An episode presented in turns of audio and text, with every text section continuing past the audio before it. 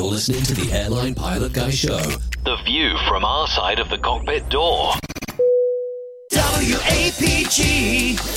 It's the Airline Pilot Guy. Airline Pilot Guy, episode 491. Yeah, he's up in the sky. It's the Airline Pilot Guy. Hello, you're listening to the Airline Pilot Guy Show, the view from our side of the cockpit door, with your host, Captain Jeff, broadcasting live from Studio 2S at the Doubletree Hotel in Madison, Wisconsin. Today's show is recorded on the 28th of September, 2021. Yeah,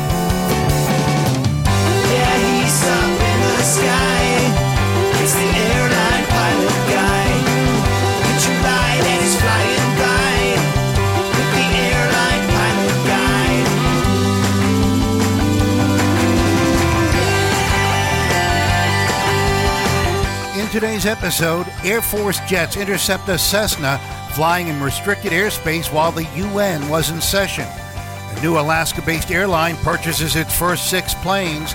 More news, your feedback, and today's plane tale where it all began. So get all settled in. Tray tables and seat backs in the upright and locked positions. Electronic devices powered on. I'm Radio Roger. Flight 491 is ready for pushback. Thank you, Radio Roger. He is an award winning TV and radio reporter currently at the number one all news station in the nation. 1010 wins in New York City! Welcome to the Airline Pilot Guy Show, an aviation podcast covering the latest in aviation news and answering your great feedback. I'm Captain Jeff, a pilot at a major legacy airline based in Atlanta, GA. And joining me from across the pond, from his studio, in Hartford, Hereford, and Hampshire. professional photographer, former RAF RAAF fighter pilot, retired Airbus A330 A340 captain for Virgin Atlantic Airways. It's Captain Nick. Hello. Hello, Jeff. Only nine to go before our 500. Getting close. Yeah? We're going to have to talk about that one of these days. Good idea. But in the meantime, I think we should cover some news.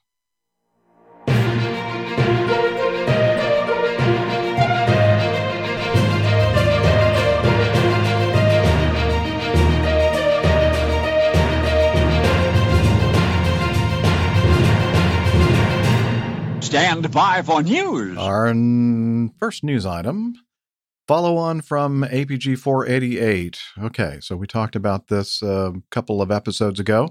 Uh, BA, British Airways, abandons its plans for short haul subsidiary. And this was sent to us from Nigel Demery. Uh, this is from theguardian.com.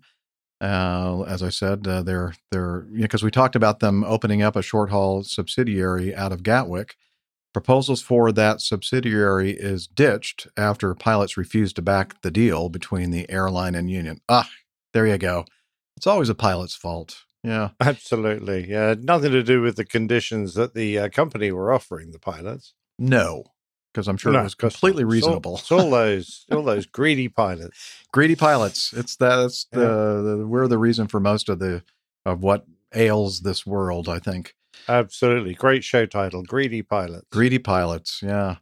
So uh, BA suspended their operations at the UK's second biggest airport at the start of the pandemic and said it could only relaunch short haul services if it could lower its cost base, uh, including staff terms and conditions. Anyway, uh, so if you want to read more about that, we'll put this article, this link uh, in the uh, show notes. I guess uh, anything else uh, to say here about this one? Um, I think uh, the British Airline Pilots Association acting General Secretary Martin Chalk said, We are disappointed that we couldn't come to arrangements that were acceptable to our members. We stand ready to work with BA to find such arrangements that could be acceptable. Uh, it is understood union negotiators were sworn to secrecy, secrecy in initial talks and could only sound out the wider membership after recommending the deal, with most pilots proving not to be in favor. The airline made thousands of workers redundant last year and slashed pay and conditions for many more after COVID and travel restrictions led to record losses. In a letter to pilots, BA's chief uh, operating officer, Jason Mahoney, said, We believe we could build a competitive BA branded short haul operation out of Gatwick and take advantage of these pilots. And no, I'm sorry, he didn't say that.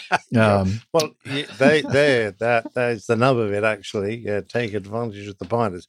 I mean, um, many are already working on a you know a downgraded pay, pay scales. mhm. You can bet your bottom dollar this wasn't going to be uh, up to at least that standard. It was almost certainly going to be even lower. Yeah. So um, you know you can only scrape uh, too much away. You're not going to make that much uh, additional profit from um, uh, by cutting uh, your employees' pay. Uh, eventually, of course, uh, you know the competition will increase, and you'll need to go back to where you were. But uh, this is, the, you know, you've got you've got to really play fair if you want the cooperation of your pilots. Yep, you do. So, lesson learned, right? Maybe? No. Well, I'm yeah. sure. I mean, Well, the yeah. fact is that the the company are uh, uh, quite happy to uh, put out a press uh, release saying it was the pilots that declined. Mhm. But of course, the pilots uh, union has been um, they've been muted by an agreement with the company that they wouldn't discuss those terms. Mhm. And uh, of course, had we been a- had they been able to, I'm sure we would have all looked at this with a different eye. Right. I agree. I agree. Okay. Well, so so much for that. Oh, wait, wait, wait, wait, wait. I think I see. Oh, look at that. We have uh, joining us. Uh, let me find my little script here from our lakeside studio in South. Dr. Skydiver, marathon runner, strength training junkie, IPA connoisseur, and commercial multi engine instrument rated backstabbing jumper dumper. We like to call her Dr. Steph. Hi, guys. Glad I can join you this evening. We're glad you could Sorry, make I, it too. am, I just have nothing set up here, so continue Okay. with whatever's going on at the moment, and I will figure it out as we progress. We will continue on, and uh, then you can give us all your smart commentary when uh, you have it all set up, stuff. Sounds good. Okay, uh, let's continue with the second item in the uh, news notebook. This is uh, from dailyvoice.com. F Fort 16. Lee, the Fort Lee Daily Voice. Fort Oh, Lee, I'm New sorry, the Fort Lee, New, New Jersey Daily Voice. All I'm looking at, I'm just looking at the URL. It says dailyvoice.com. Um, so uh, let's see. An F 16 fighter jet intercepts plane in restricted airspace over uh, the George Washington Bridge. Uh, again, from the Fort Lee Daily Voice. And uh, I have a little bit of video to play. But before I do, uh, let me describe the situation. In a moment that froze some witnesses on the ground, Air Force fighter jets intercepted a Cessna aircraft above the George Washington Bridge and escorted it away from restricted airspace during the 76th session of the United Nations General Assembly in Manhattan on Tuesday. The Cessna 182 is owned by the United States Military Academy at West Point Oh, not at all embarrassing then. And was being flown by an Army instructor pilot. There you go. Nope. Ah, damned army. The Academy said in a It's statement. the army, isn't it? I'm wondering what's going to happen to this guy. Uh, anyway, the instructor was conducting a quote civil and mechanical engineering flight lab for cadets when the aircraft quote briefly violated a temporary flight restriction uh, area near the George Washington Bridge around 2 p.m.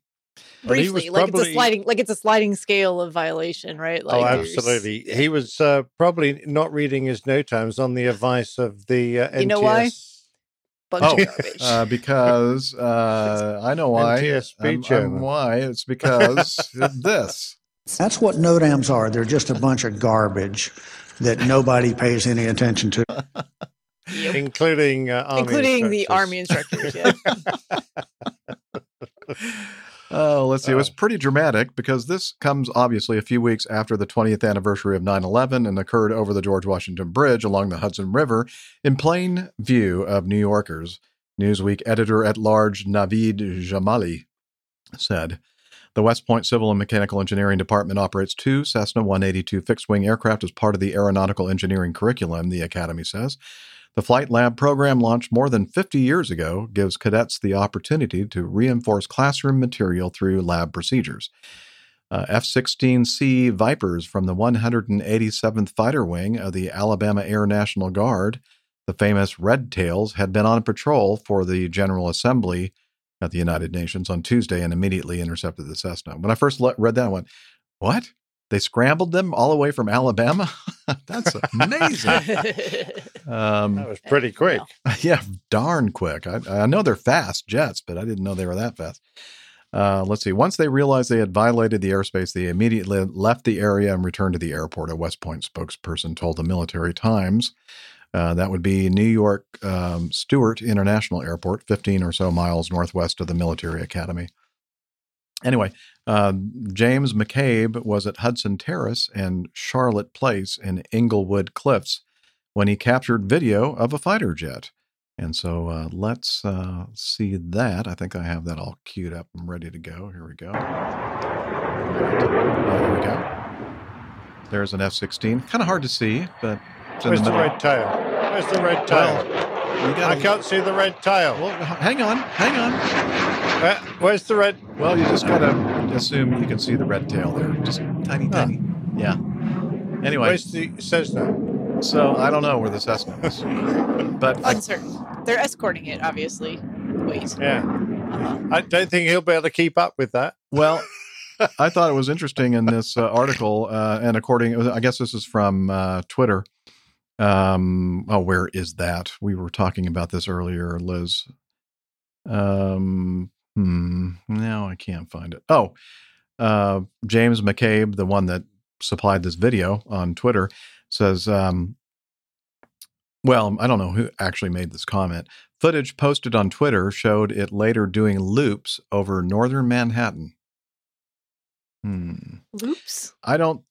or so like orbits. yeah, so that's here. Here's the. Th- I think one of the problems is that people who are not pilots or or know something They about aviation Don't know the lingo. Yeah, and you know, uh, like in our um, uh, in our language of uh, like roadways and that kind of, you know, a loop is uh, you know the uh, circuit or something around something else. So I kind of understand why they think that, or they see a uh, something on FlightAware or Flight Radar 24 and say, well, the airplane was doing loops, you know, like when they're in a holding pattern or something. But I'd say 99.9% of us who are in aviation for a living, especially the pilots, when you say loops to us, it's a in a vertical um, space, not a horizontal space. Like the roller coaster. Unshare that yeah. Jeff? Oh, I do want to unshare that screen, Liz. Thank you. I There we think go. iHaul Boxes has a good comment here. Well, iHaul Boxes says the Army should do what the Army does best: do ground stuff. well, they do. They do helicopter stuff, They right? do. They do that very well. And uh, and actually, I know some really really sharp Army people who actually fly fixed wing aircraft. Um, and uh, one one's um, uh, letters are Alpha Golf, right? Now Alpha, Yes. yeah, Alpha Golf You got it right.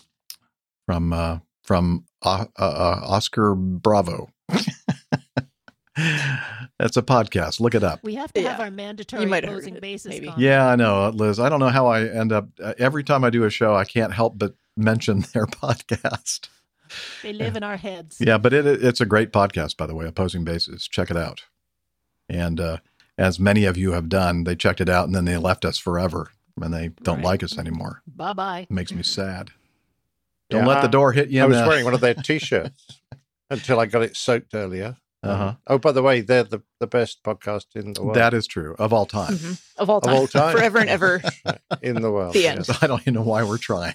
Well, I, we don't. We don't. That's a good We don't. Shut up, Steph. Yeah, we don't. All right. We've given up. Um, what what did you say, Liz? We've given up. Yeah, we've given up.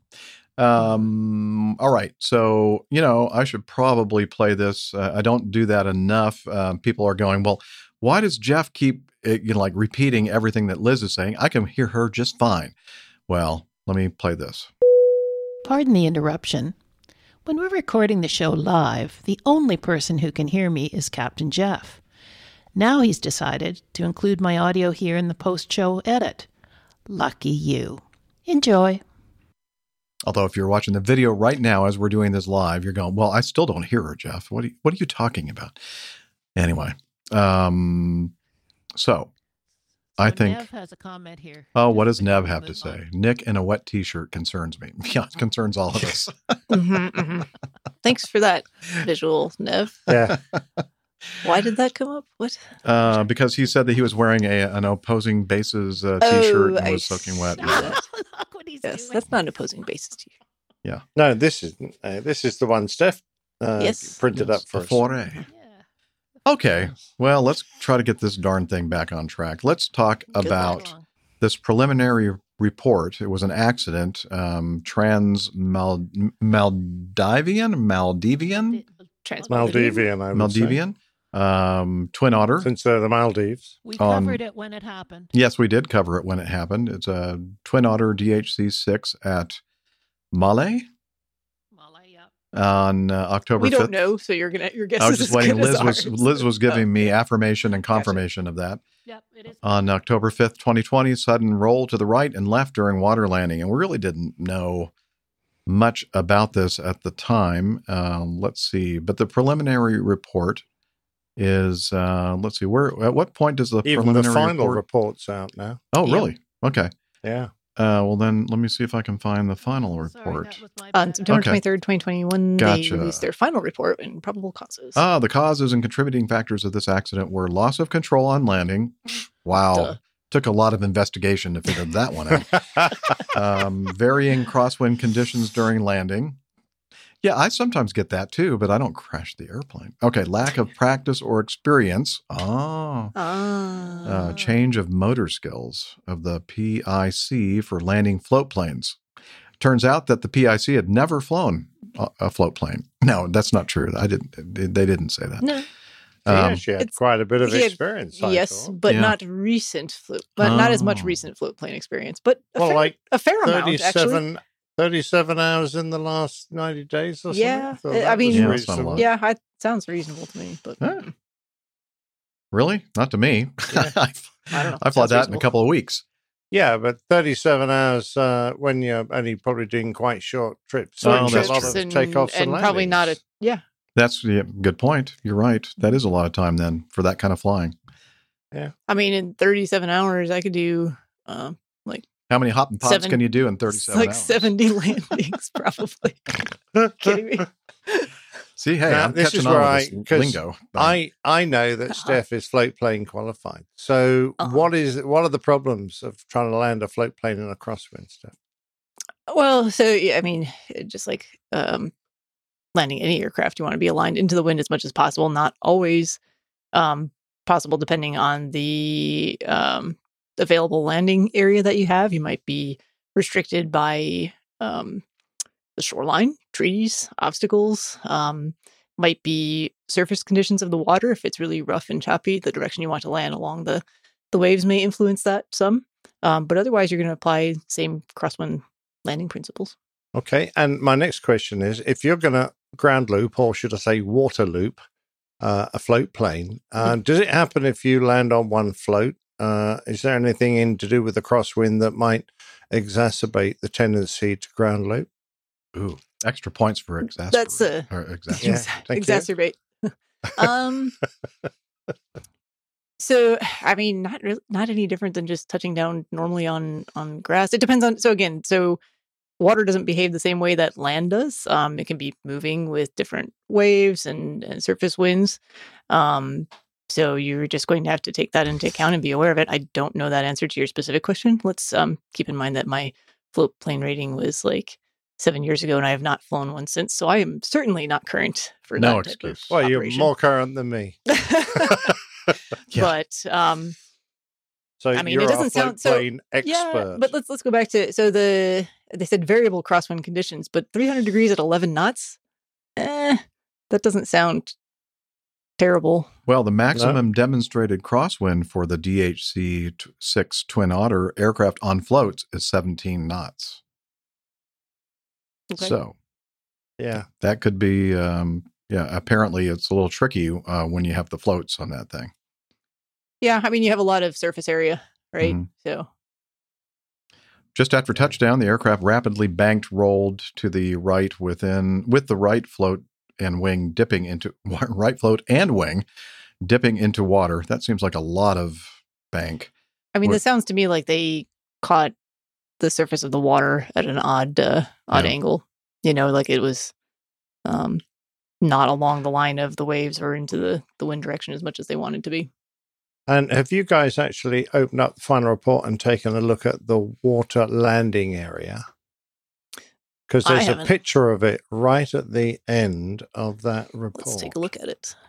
Okay. Um, is it the aviationsafety.net database record? Is that it? No, it's, it's uh, there's a link where on the 23rd of September, blah blah, released Oh. their final report. That Oh, really, okay. Here, let me click on that.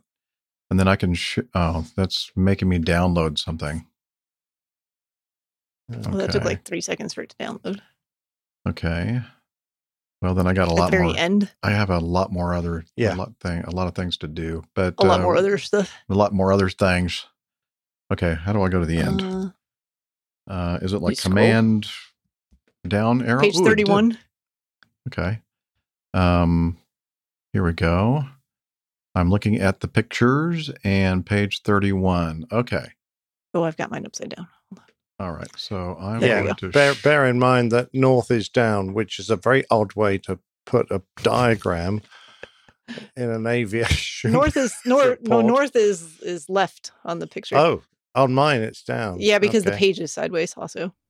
Okay, right. All right. So they have a couple of north southbound landing areas, um, Yeah, and then but they've east, got couple one. east west. Yeah, they got one that is almost looks about perfectly on about two nine zero, Yep, which is pretty darn close to three hundred.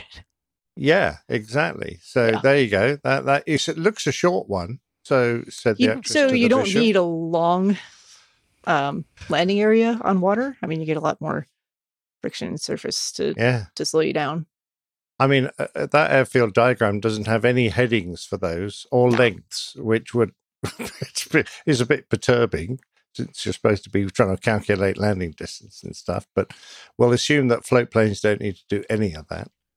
Um, no, but yeah, that that east west one that's in the middle Mhm. looks perfectly aligned for what they wanted to do. So I'm just wondering why they were having a crosswind problem, unless of course they elected to land not land on that one. Anyway, I don't know. I just thought it was an interesting Yeah, question. I I think so too because you know you would think that you know you're landing on water, so it's not like concrete, and so you can kind of adjust. Uh, you yeah, know, I mean, right, there's no right into the real set. Uh, that's, that's one of the great advantages of landing on a lake or something, isn't it? You can more or less line yourself in directly into So wind it says generally Yeah. within the limitations. winds from the of- west. Oh, okay. Here, winds uh, later on. It says I was reading the initial report. There was 300 knots or 300 degrees, 11 knots. Here it says 290 and 20 knots. Um, It and was they variable. They landing- said, yeah. Yeah, well, that that for the aircraft approaching from the south to land on the area referred to as north right. Which Yeah, so they were deliberately landing on yeah on a runway, giving themselves a big crosswind. crosswind. So yep, I have to say, why? I uh, agree with your question there, Nick. Good. And do they say so in the final report? Why? I mean, No, I, the- I Nope. couldn't find any reference to it, which which also I found a bit surprising because that would be one of my questions, yeah. and I would have hoped the report would have um, highlighted that. So there there was um, in this report, and correct me if I'm mixing up reports, but I think this was the same one, um, where they had mentioned that it um, this PIC had flown the Twin Otter on floats previously, like 2009, 2011, and then was flying Twin Otter um, uh, just conventional gear for quite a number of years, and then went back to on floats. And it said something about it took him longer to master the landing attitude of float planes than required um, for most. Was that in this? No, you're quite well? right, Steph. Uh, the Yeah. normal conversion uh, allocation would be 25 hours. Yep. And I think it took him around 60 Correct. to get uh, cleared Sign to off, yeah. fly at PIC. So that's so- a little concerning. That is, that is, that's. I mean, that's that's a lot of. I'm I'm quite surprised they threw that number of hours at him, but you know, Hmm. um, because a lot of uh, companies would have gone, nah, sorry, you're not making the grade. Uh, we'll find another pilot. They may have been a very good reason for. Liz is making a very, very good point. Uh, she's she's first of all remarking on how your skills uh, as an investigator, Nick, are unused, and you should do something about that. and secondly, in in support of that, we Mm-hmm. all, as an APG crew, should head over to the Maldives and uh, and, and do a little bit more in depth. investigation. Good our own question. Yeah, investigation. think- Does the investigation damn good also include cocktail consumption? Oh yes, Yes, the beach. scuba diving. Yeah, we need to find out how many cocktails he consumed of which kind and taste them to see what they were like and how long it takes to get inebriated. all I think we just- combinations of all those things too. I mean, we could be there Figured for out our quite some time. 500th show. That's where we're going to do, Do the they have- 500th uh, show, I think. Now, There you go. Do they have the internet in the Maldives? I who certainly hope so. Yeah, who cares? who cares? Yeah, We'll tape it for later yeah, that's broadcast. what's the somebody will take a video of it and we'll upload it at some point. yeah, Nav, yeah Nav later. can come yeah. too. yeah, Nav can come too. Liz says he'll take Ah, care of all the so- video. so here, I'm just going to add this in here too. Um, Yeah. Because so he got released to line flying after it took him the 60 hours to be signed off. Um, but then he did not fly as regularly because of lockdown. Uh, Ah, Well, Uh, that's going to be true for an awful lot. awful of lot. Of, but yeah, but you take someone who took longer to get signed off, and then they're not flying regularly and practicing those skills. You get Yep. some degradation of, um, yeah, of skills. that is yeah, for but sure. but he did thirty-seven hours in Yeah, I think that's ninety days. so- still. hey, Liz, do Yeah. we did I have those overlays in there for the for that particular? Uh, I think we had two in there, I believe. Sorry. Uh, Yeah, sorry, I didn't put the uh, little um, attention Liz notes in the uh, in there. For What the is she a mind reader? Uh, maybe it probably should be zero one C. Um, maybe I just never got them in No, there. I got zero one D, zero one E. Oh, okay. Apparently, I didn't get them in there. I My bad. don't see them. Okay. Said the actress. Anyway, took the bishop. it's But I'm it's sure a they were sad great. looking twin otter. They were- they were great. Really uh, dinged up right wing and left propeller. hmm yeah, yeah, That's- Yeah. uh, uh, That water's hard stuff, isn't it? It's made a real mess of it. Yeah. It's not as forgiving as some people like to think it is. Nope. Mm, I agree. And like they put a nice beach towel over the engine to keep it dry. Yeah, I'm sure that's what that's doing there. So we're going to go and do the one, the standing on its tail Anyway. one. Okay. next, Let's uh, move to skip, yeah. the next item, zero one D. Correct, Liz? Uh, Yes. What? What? Yep, USC yep. plane tips backward that's on yeah. tarmac. No one hurt. Nobody hurt. This is from Dallas Glick in South Carolina, North Carolina, in a. Kakalakis.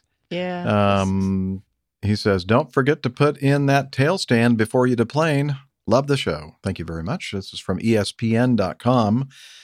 Uh, USC Trojans And why team. would why would ESPN be doing this? Um, I ask. Well, ESPN would do that because it's a sports team. It's a charter, a football Oh. charter. USC Trojans. See, University of Southern California is a is a college out in California. California. and the uh, the Trojans is their mascot, and not what you're thinking. Um, No. and they were on a charter flight, and uh, she's Sorry. putting the overlay up there. And uh, yeah, it looks like, uh, and and this happened uh, the, the uh, 737. I think it's either an 800 or a 900. I can't really tell. I oh, I read the article on previously. Okay. It's an eight. I think it's nine. I think it's probably a 900. 900 I think it's a nine hundred. more more of that problem flies. than the 800 does but yeah there's a specific procedure that you have to put a pole up um, underneath the tail to keep this from Where? Oh, I wonder pull, where you're pull up its that. tail Uh-huh. yeah um, yeah exciting um, and uh, they apparently didn't did, do this uh, where were they when that's this happened um, Ida- lewiston idaho Lewiston, idaho Idaho. idaho idaho uh, Oh. and apparently the, the ground crew wasn't completely uh, briefed or briefed at all maybe on you have to do I, this you know, I don't think they get seven thirty sevens in there very often. probably perhaps in Yeah. Lewiston, Idaho. yeah Weren't so the guys still on the plane? Weren't yes the the the uh, it's a seven thirty seven nine hundred. several okay 737 900 several of the um, passengers were still on the airplane and this was during the deplaning process These are these are um, large-ish football players, correct? yeah very large. They were large near the um, Yeah, back large-ish. Well, aft. they're, they're college Well, kids, just, you know, they? I mean, Yeah, but I mean, have you seen some of the college football players over here? I'm joking, joking. Yeah, I've seen. yeah, they're I've like seen, two or yeah. three times my size. Uh, Yeah. All right. Anyway, yeah. So I'm. I'm. It doesn't say anything about anybody getting being hurt, but I, I'm No, surprised no one was hurt. that. Uh, yeah. Wasn't it? I'm trying to remember now. The Trojans who had a terrible loss of life uh, in an aircraft crash uh, many No. years ago. No, I I, think think you're thinking so. of Marshall. Um, Ah, okay. Yes, I am. Yes. So Okay. yeah. Forget that. Anyway, so that was interesting and a big old whoopsie. Sorry Oops. about that. No, welcome Um, to Idaho. Welcome to Idaho. Have a nice day. have a good game, guys. Uh, now I, I can just see the bubble. Now everyone run to the front. Quick, we'll pretend like it never happened. Yes. now back to the back again. yes. It's like a like a seesaw, teeter totter. Yeah, exactly. Anyway, oh, we So thought that's that all was the fun. news for this. That's all the session. news for this part one of this wonderful episode 491. And uh, so that means we are going to go over here. I'm going to play this little sound thingy. It's uh, the getting to know us time for part one. And it's the time of the show where we kind of talk about what we've been doing between episodes. And it's been what? It was last Tuesday, was the- about a week ago, right? Yeah, it was about a week ago, I believe. Yeah. Uh, I yeah. have no idea. When did? Where are we? What? when Where- is It this? was what a are we long doing? Who time who ago. am I I? know that. I don't. Yeah, know. and it took me It a was- it very long last- time It was to last uh, Monday. It was do that. last Oh, it was Monday. Monday. Wow, even worse. Mm. Yeah, sorry um, for those of you um, expecting to, you know, watch, listen to the show a little bit earlier. I, it took me a while to get this thing all edited and everything else because of some of these personal things going on in my life. Uh, so I do apologize for that, but we got it out there, and I got it. My goal is to get it published before we record the next episode. so Success. I've been able to do that so lofty, far. Lofty goals. Well, thank you. All right. Uh, so, speaking of lofty, uh, Steph, Hmm. have you been up uh, aloft in your skydiving airplane? like recently? maybe 20 hours in the past weekend or something like That's that. a lot. Is that Not quite all? that much. Uh, No? Maybe. I don't know. Yeah. Well, I'm trying to think. So seven Hobbs hours on Sunday, and actually have to go back and add up what they were on Saturday because we flew two different airplanes and I ferried an airplane on Sunday night. So I don't know. That sounds about right. Yeah, a lot of time in an airplane over the weekend. Yeah. So, Good, beautiful Great weather for flying, beautiful weather for jumping. It's a nice time of year here in South Kakalaki. Yeah, I enjoyed some of the pictures, particularly the ones with the ornaments. we are not going to go into that. oh yeah, that one. and uh, have you been engaging? Let's just say that we have a good time, um, you know, in our, our weekend uh, sporting pursuits. have you been Yes. engaging in any more of those four ways, Steph? Me personally, no. It's Oh. very sad. There's a little bit of a dry spell at the moment on the the four way jumps. Yeah, tell me about it. All right. Um, How many Oh, total hours? Jen wants Jennifer, Jennifer wants to know how many total hours I have. It's coming up on 850. wow. Ooh, brilliant. Only seven six fifty more, and uh, get that old ATP and Mm. join us. yeah, and all my other spare time. Yes. Yeah. Take a pay cut. Yeah. Take a pay enjoy cut. Well, yeah, that's true. But- Yeah, but it seems like they hard, you guys hardly work, so I think that's a good trade off. well, that that can be deceiving, actually. Hmm. Yeah. hmm I I mean, mean- I know it seems like I don't work, but um, Well, you're always late to the show, so you must be doing something. I'm Oh. working. What the heck she's doing? Day job. Some of us have to work like, you know, I, I, I kind of have shifted things a little bit, so it's really more like seven to four instead of eight to five. Um, Oh, wow. Uh, early I'd start. rather, yeah, I've got, yeah, yeah, and um, more airplane ferrying tomorrow night, hopefully, if uh, the caravan is done with its hundred hour maintenance, and um, then I've just got a whole bunch of running coming up. Um, we'll talk some more about that next week, I think. Okay. Excellent. Very good. All right. A little teaser there. Um, anything else besides the running and the flying and the dumping? And the working? And the working? Work, work, work. Um, no, but interestingly, there's been a few people who have come out to the drop zone within the past month and just Oh. kind of. One of them is uh, the we have feedback on one of them. There was another. Um, see if I can find the message I received because it went to like my Instagram DMs and I didn't see it for like weeks, and then I felt bad about it. Um, oh no, actually, it went to my. I take it back. It went to my airline pilot guy email account, which sometimes works and sometimes does not. We should probably work on that. I have a big switch that I turn on and off. Yeah, yeah. Right. So I, it, it was like three weeks, and then all of a sudden I saw it, and I was like, "Oh, Ka-chunk. I'm sorry. I would not have. I was not ignoring you intentionally, but we'll we'll talk about some of those things." So Hmm. pretty pretty cool that um, people have come out to watch some skydiving Dallas, activities. Number 17, Excellent. 16. You Oh, know are you talking about? Are you to talking about. Dallas? Dallas, and um, there was one other listener as uh, as well. I'll find out. Okay. Oh, Yeah. Someone else I replied to. Um, yeah. We'll we'll save Mhm. that for Yeah. the uh, the feedback. Okay. Um, which I don't see right now. But anyway, Uh, It's number fifteen. but oh, anyway. 15. I thought somebody said 17. I went, I don't have 17 on mine. when somebody somebody jipped me out of a couple there. Yeah, Um, uh, Dallas and Brad actually. Okay. There you Yep. go. Mhm. Well, that's cool. Yeah, Now they know where, Absolutely where you're brilliant. flying and down there. I know they found me. Yeah. Um, oh man, he Dallas emailed me separately too, and I just barely. I don't know what's going on with my email. It doesn't Well, give me notifications well- for that account. I'm going to have to fix that. Um, my apologies to anyone who's trying to email me on my airline pilot guy account. And it's not me. I don't have anything to do No, with it. It's, it's- probably IT. The IT department at APG needs to. It's they're get- they're a little slack. I know. Actually, actually, it's if anything, it's probably some setting that I have on my Ah. phone with the email. Um, Yeah. I'll I'll try and fix that. Well, the one that Steph uses mostly is mute. Yeah, mute conversations with everyone. Well, so let me just really quick say that I I do have a relatively busy day job and all of my notifications from my phone come to my watch. So, um when certain people are having just this really protracted long text conversation with like hundreds of messages over like a 15 20 minute people is. I period. don't know who she's talking. Um, No, it's slightly do distracting while? I'm trying to talk to my patients. So the mute function is wonderful. Unfortunately, I forget to unmute it, and then I miss things. Um, or Oh, I fortunately, can just imagine you li- lining up a needle into someone's spine and you're you understand buzzes. why you understand why I mute the well. Ding, So ding, ding. uh, uh, I'll go even a step further than that. Sometimes you know just the way that you're positioned. You know you can have your arm or your forearm down on um, someone's back a little bit, and they can feel that vibration. what kind Is of that your watch? what kind of syringe is that? You're getting a phone call. Like, okay, Thanks. thank you, thanks. I know. Who is it from? yeah, it's nobody important. It's fine.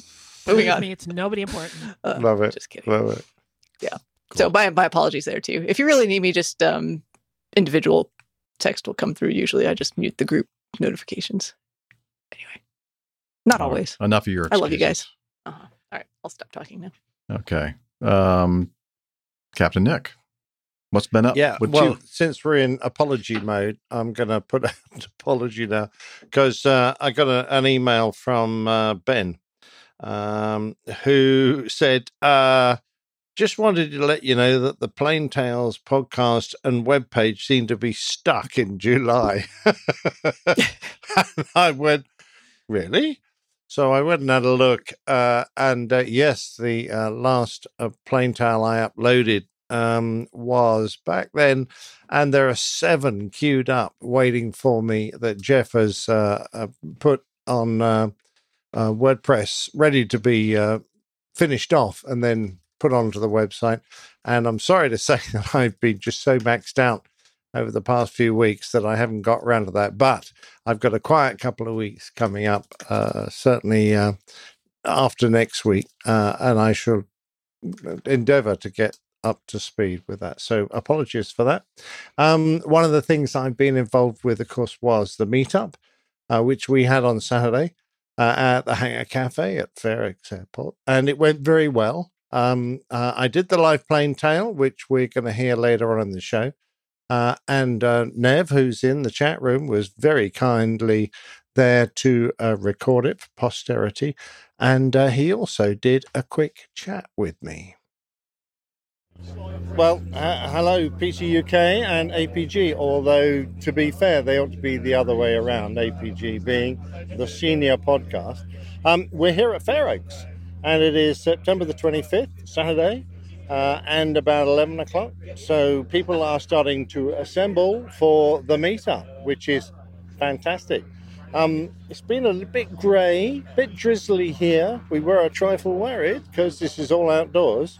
Um, and I was going to say the good thing is that because the cloud base is so low, not many people are flying. But as you can probably hear in the background, some uh, intrepid aviator has uh, set off to. Oh, it's a bloody helicopter. Well, you've got to be more intrepid to fly one of those, haven't you? Uh, he's busy um, clapping hands, rubbing his tummy, and kicking his legs all at one go. We admire helicopter pilots, they have fantastic coordination. So we're here. Um, we've got a good number of uh, listeners have pitched up.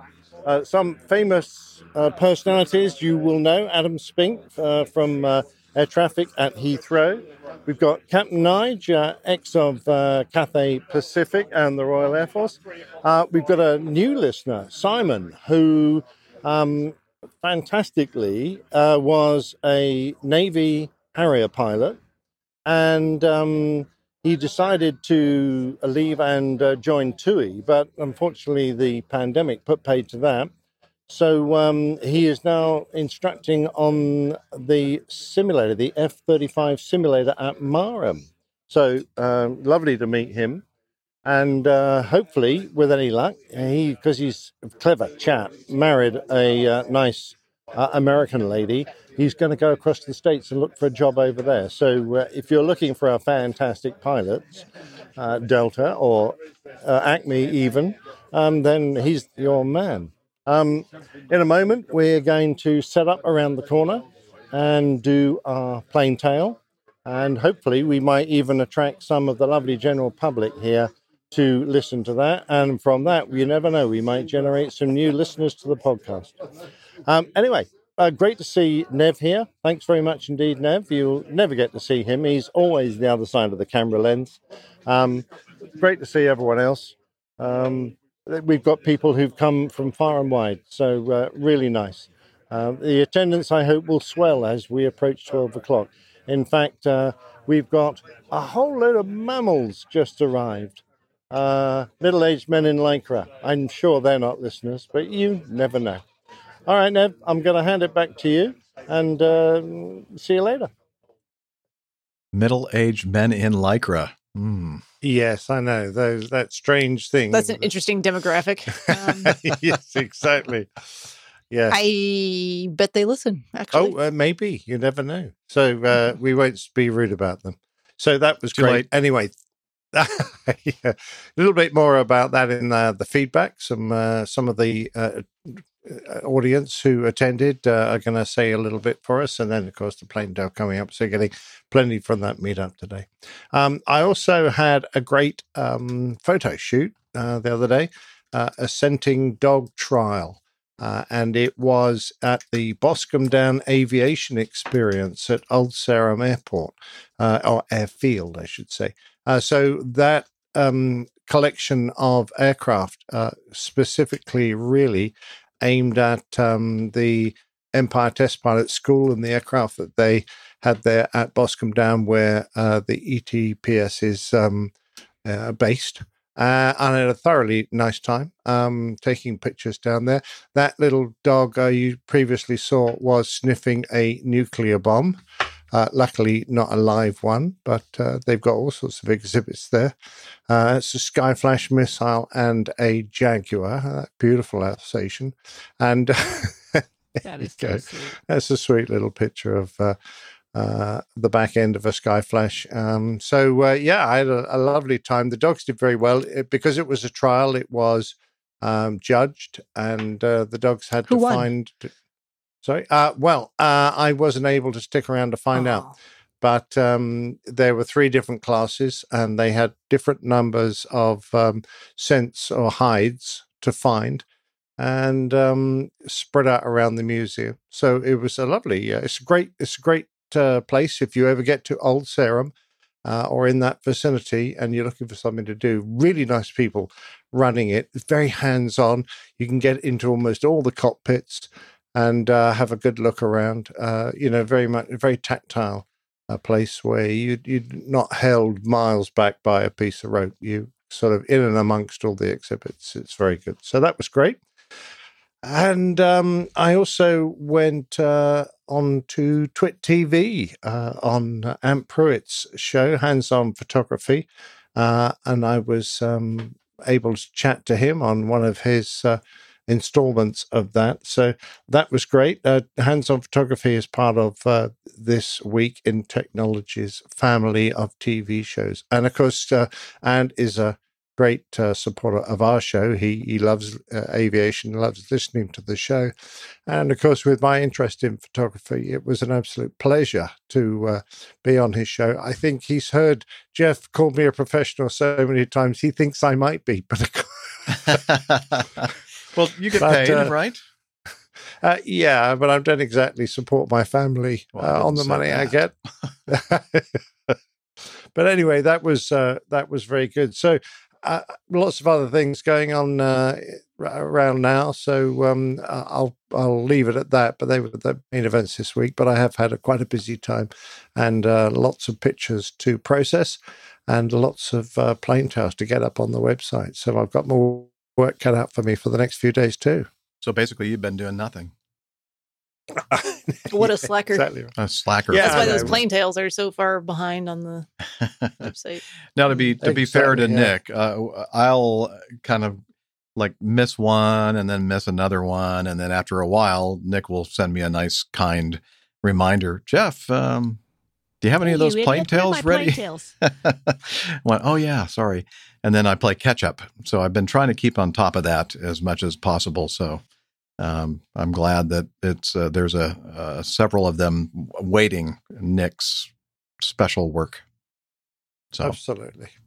anyway, but of course you you can always listen to the Plain Tale by or Plain Tales by just listening to our weekly episodes, and uh, there's a time code even in the um, in the show notes, Show and you can click right on that. And or if you're uh, listening to the show with a, a podcast player that uh, utilizes or takes advantage of uh, chapters, you can just click on the that chapter and then listen away.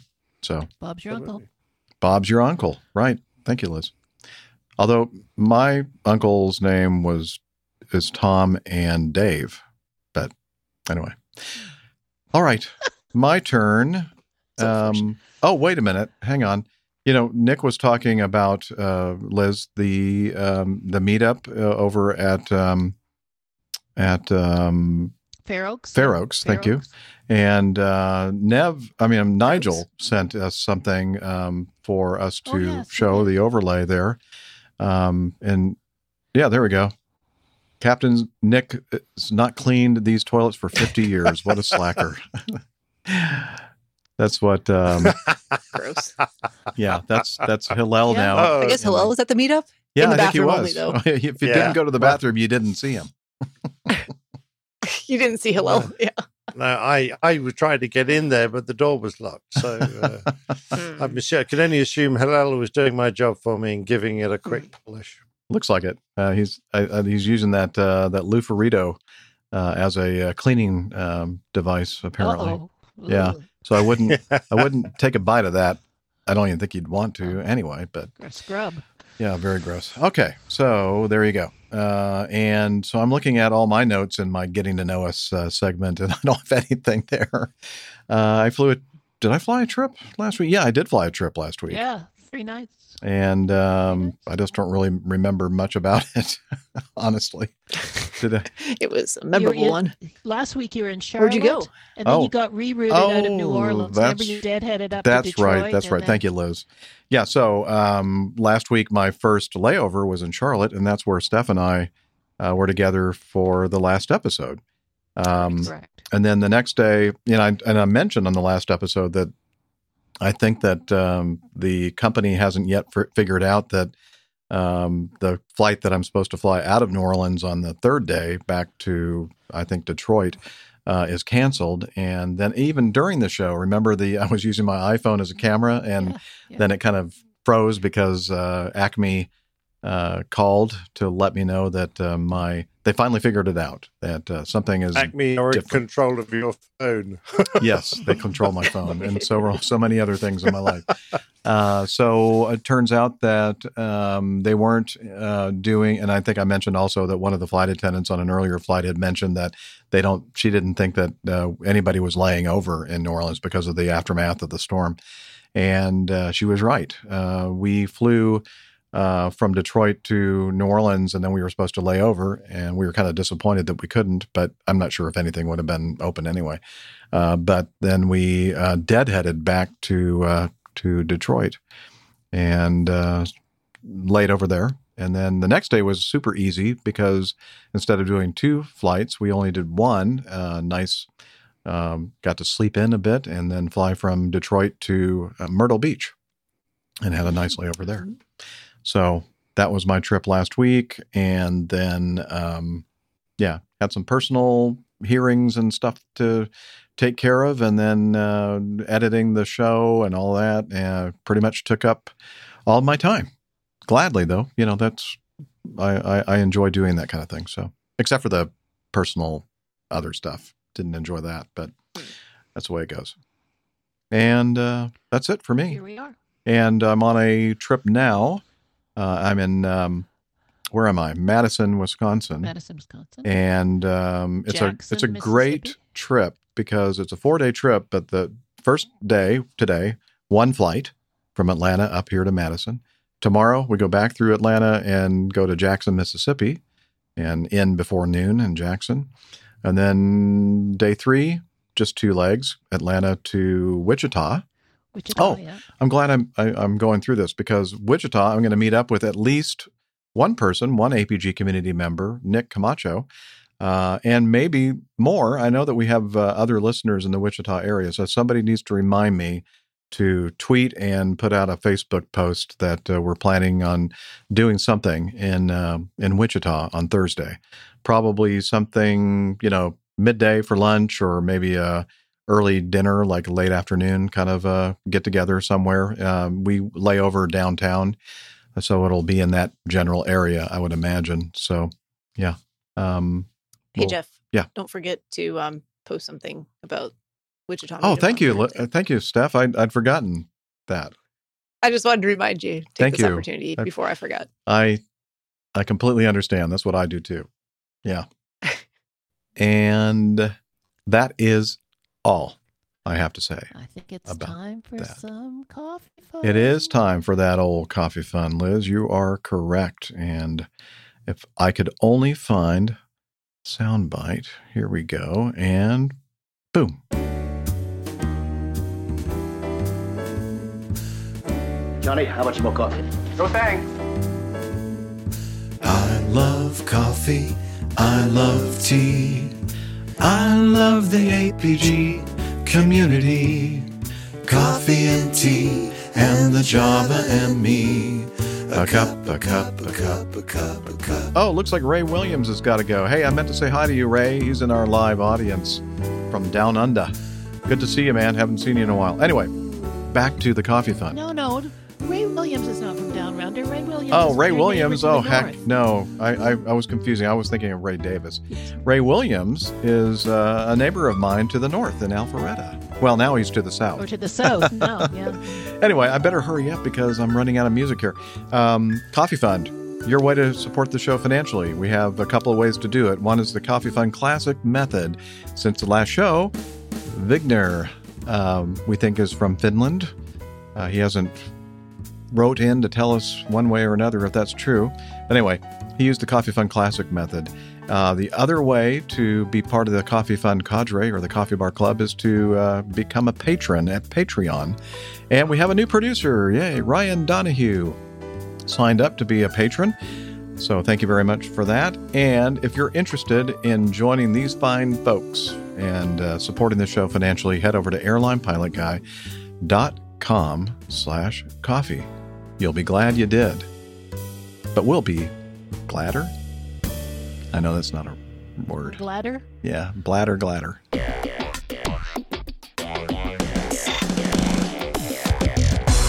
Captain, incoming message.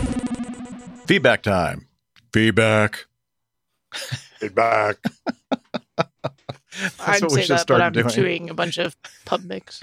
Live. Feedback. Hey, it's a good idea. What, uh, what, what is it that you? Um, Timely feedback. timely, timely feedback. Timely feedback. Timely feedback. So, Jeff, just Hmm. FYI, yes, ma'am. Those guys have- you're almost at the one hour mark. About five minutes to one hour. Okay. Uh-huh. I bet we don't get invited. Well, the invite's on your website. Ah. Yeah. They haven't sent it to us personally, but Well, yeah, I didn't get a, a uh, special engraved Jeff was having a similar invitation, conversation. you didn't get a special invite. no, of course not. Hey, Why would I? Our hag, we're waiting on our special engraved invitation. Otherwise, we're going to come. Right. And well, you know why? It's because we're not the best podcast of all time. That's why. So we're very We don't inferior. invite down. Yeah, yeah. It's, that would be below them, beneath them to invite us. Hmm. But we might just show up Well, they're anyway. in the tower, so everybody's beneath them. so there, that's we true. do know how to crash the party. yes, we do. We've done it many times. We've done it before. okay. We should probably move on Right to the feedback. Oh, and I guess our first piece of feedback. No, wait a minute. You've already done the uh, Fair Oaks uh, meetup. Um, no, no, there's no. He's oh, there's one more? video here. Oh, Yeah, okay. This is where he has the audience. Yeah, Yeah. there- and then Yeah. the plane down. Okay. Nick, There's more. looks like you got something else to share with us. Uh, not me, uh, but everybody else has. Well, a couple of years, too much. I'm still seriously retired, um, but uh, just popped down to London for the weekend, and it was a good opportunity to come over to see Nick in working. Actually, Nick and I sort of used to come from not far away here and met our wives in this direction. So, yeah, it's quite nice to be back in this neck of the woods. Still waiting for something to fly, though, apart from the helicopter. Staying in the UK, I'm not too interested in getting in a little aluminium tube with people that I don't know where they've come from. And so I'm just waiting, not normally known for my patience, but I'm just waiting for everything to die down a bit. Of course, what I want to do is get back to Indonesia, but um, no uh, hope of that at the moment. So I'd have to go via Hong Kong and quarantine and what have you. So, and I can't even, they, uh, the Indonesians won't allow me in anyway. They wouldn't allow you in either. It's not just me. Yeah, yeah, yeah. So no, not uh, aiming to go anywhere, but sort of keeping in touch with this. Nice to meet some new people, and uh, what have you, and uh, have a chuckle at some of the APG people. Yeah, it's good. It's good. Yeah, nice day out. Okay. So I'm talking to Simon at the moment. Hi, Simon. Hi, how's it going? Yeah, very well. Thank you very much indeed for coming down to see us all today. Pleasure. Uh, now, you're not exactly local, are you? But there's a little bit of a story. I'm in Lincolnshire at the moment, but my parents live about five minutes from here, and I was down here uh, visiting my father anyway. And uh, it just so happened that the timings worked out perfectly. When Nick talked about the meetup, I realised that I was in the area at the exact time, and so uh, yeah, so here I am. Oh, how perfect. Yeah. Now, give us the story about your sort of uh, previous military flying career. What were you on? Sure. So I, I did about 22 years in the Navy. I flew the Harrier, uh, GR7, GR9, not the Sea Harrier. Uh, and then I did an exchange tour flying the F 18 with the US Navy. Uh, came back to the UK, and then I left the Navy last year to join the airlines.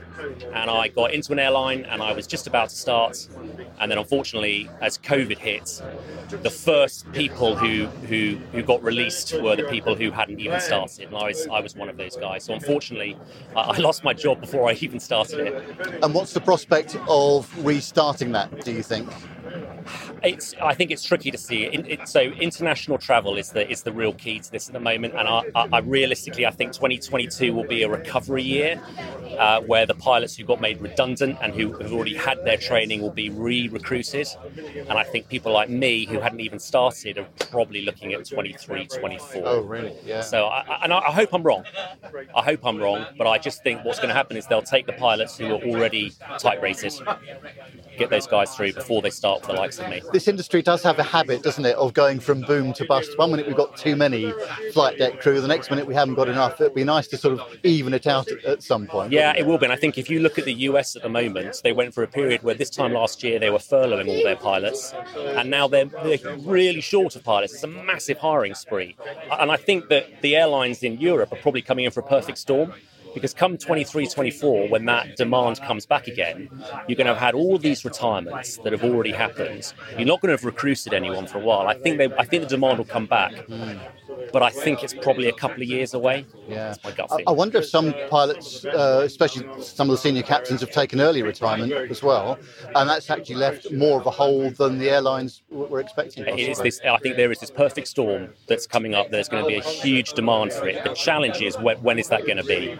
And I, I, I just, as I said, I think 22 will probably be a recovery year. I don't see much until 23, 24. But I also really hope I'm wrong. So you know, I don't know. We'll see. We'll find out. Well, the appetite for flying has never been greater as far as the public's concerned. That, that's for sure. And uh, you know, the more crew we can get back uh, operationally, uh, the better. I guess the limiting factor probably is simulator time as well. Yeah, it's it's a couple of things. It's simulator time. The other the other challenge you've got at the moment is line training. So when you become an airline pilot, you typically need to do 20, 25 trips on the line. If the airlines aren't flying very much at all, trying to do line training is really, really challenging because if you're not flying a full schedule, you can't do the line training. So it's it's the whole combination of the availability of simulators and the availability of line training. But I, I do think that it's just uh, yeah, we just need to sort of wait a little bit to see what's happening. But I think it will come back Yeah. in about a year. It has to, doesn't it? I think we're all, we're all desperate for it. I think so. I think, uh, I, and, you yeah. know, you talk to people and they want to go away, they want to go on holiday. I think the demand is there. You, you know, some people go like, "Oh, I don't want to fly." I, I, I really think that the demand will come back, and it will come back really strong. And then the challenge will be, like you said, desperately trying to get you know guys and girls onto the flight deck who are who are trained and qualified. Yeah. Well, it's great to see you, Simon. Thanks ever so much for coming down. Yeah, thanks very much. Cheers. Well, here we are with Mr. Spink. Hi, Nev. How are you? Morning to you. Yes. Morning. Excellent. Thanks very much for coming down. First No, of all. it's, no, it's good. I've never been here, so uh, this is an excuse to see what Fair Oaks has to offer. Yeah, and the, the cloud base is lifting a little bit, so Yep, there's yep. a sign of people committing aviation, Mm-hmm. which is a good thing, isn't it? So, how's work going at the moment? What's what's happening there? Yeah, it's um, it's picking up. Um, I think last weekend we were up to about 750 flights a day, so just over half of uh, what our normal pre-COVID traffic levels were. Um, but you know, most of the listeners might be aware I'm mainly office-based, so um, I'm still doing four or five days a, a month in in the tower talking to aeroplanes. Um, but uh, but very busy in the office, uh, trying to take the opportunity of the reduced traffic levels to try and introduce new equipment. Slightly more straightforward doing that when it's a bit quieter. Yeah. Than, uh, Has it been challenging um, operating at a lower level? And by that I mean less traffic. Is that actually quite difficult? Yes, it, it can be. Um, certainly before COVID at Heathrow, you know, the traffic was very busy all the time. So that's what we were used to. As soon as the traffic died off, um, from a human factors point of view, um, under arousal um, is a is a problem. Uh, that's what she said. Um, and uh, so so when when your brain is used to operating at that very high level all the time, as soon as that dies off, um, you need to be very careful that you're still doing all the all the basic stuff that you would do. I mean, I was up there middle of last year. I'd maybe only talked to one or two aeroplanes an hour in an hour's session of sat in position, whereas you know before then I'd speak to 40, 50, 60 aircraft. Um, so it's very easy to get distracted by other things or just chatting to people because you have time to chat now.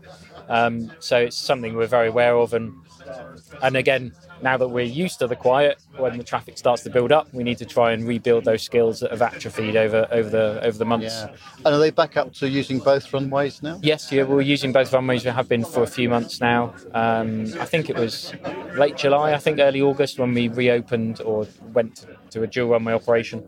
Um, but a lot of the time, we still only have one controller working both runways, uh, whereas before COVID, we'd have one runway would be uh, controlled by, by one controller. Yeah, gotcha. Well, that's great, Adam. Thank you very much okay. indeed for coming down and for Good to see you, having a chat. And you. Yeah, Yeah, no cheers. Thanks. Cheers. So, Neil, great to see you again. Very good to see you again. Thanks very much indeed for coming. So, it's quite a journey for you, isn't it? It's a couple of hours. Yeah, Yeah. yeah. You have to brave the M25, but Yeah. nobody glued themselves to it today, so That's right. we're doing all right. No incidents. No. No. Um, what about the stuff that you were doing at Bruntingthorpe? What's the score there? Uh, well, unfortunately, that's uh, all come to a close now. Um, most of the aircraft storage area was uh, sold off. Uh, it was more than likely just cars now. Uh, a few things stayed, um, a lot of things left. Um, sadly for us, the guppy was chopped. Uh, part of it is still in St Athan now, so you will be able to go and see that uh, if you want to. Um, you know, very bittersweet for us, to be honest. Um, a lot of good times in there over the years. Um, at least there's still some around. You can still see some. Um, and NASA will probably be keeping theirs going for years and years. So that's still there for everybody as well. And what about flying for you? Have you been anywhere at all this year? I have not been inside a plane for as long as I can remember. Uh, too long. Yeah, it's um, I'm itching to get back somewhere. Um, need to get the passport renewed again. Uh, you know, we've had a big standby, haven't we, for, for a long while now. So probably next year. I think we'll be back to Lanzarote next year. I think so. Be nice. Looking forward to it.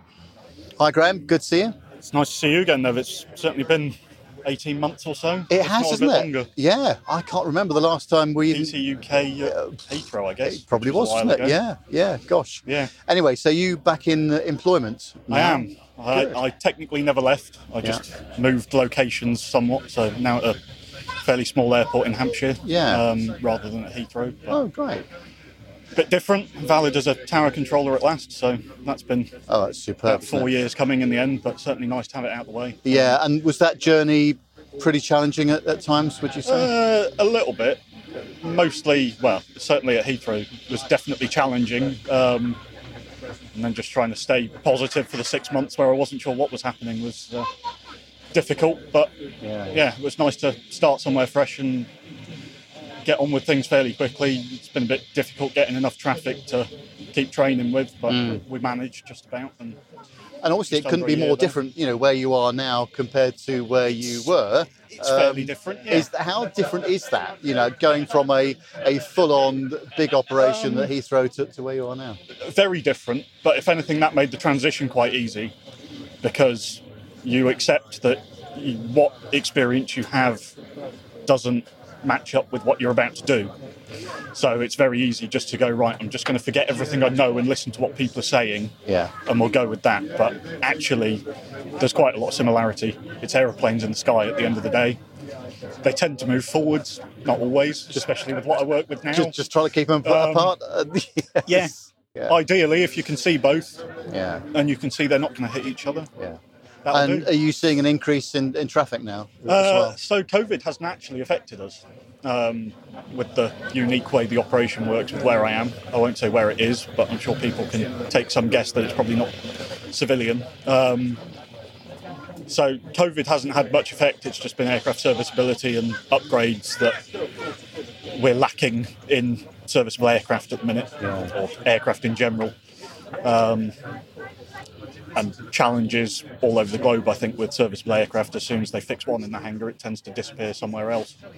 Um, and uh, most people probably know um, Grob tutors have had issues recently, so they uh, were out of action for six months, I think, pretty Mm. much, while they were being away, fixed away. So now we've And got those back. There's quite For you, having now qualified in the position you're in, is that a continuous learning process for you? Is there Always. constant Yeah. uh, re-examination? Every day is there. A, every day you'll find a different situation, um, and yeah, we've got an annual assessment as well as quarterly uh, updates, and then I still need to train on radar at some point, um, which is probably a year or so away anyway. But I'm sure we'll get there at some point. Yeah. And are you enjoying it? That's the main yes, thing.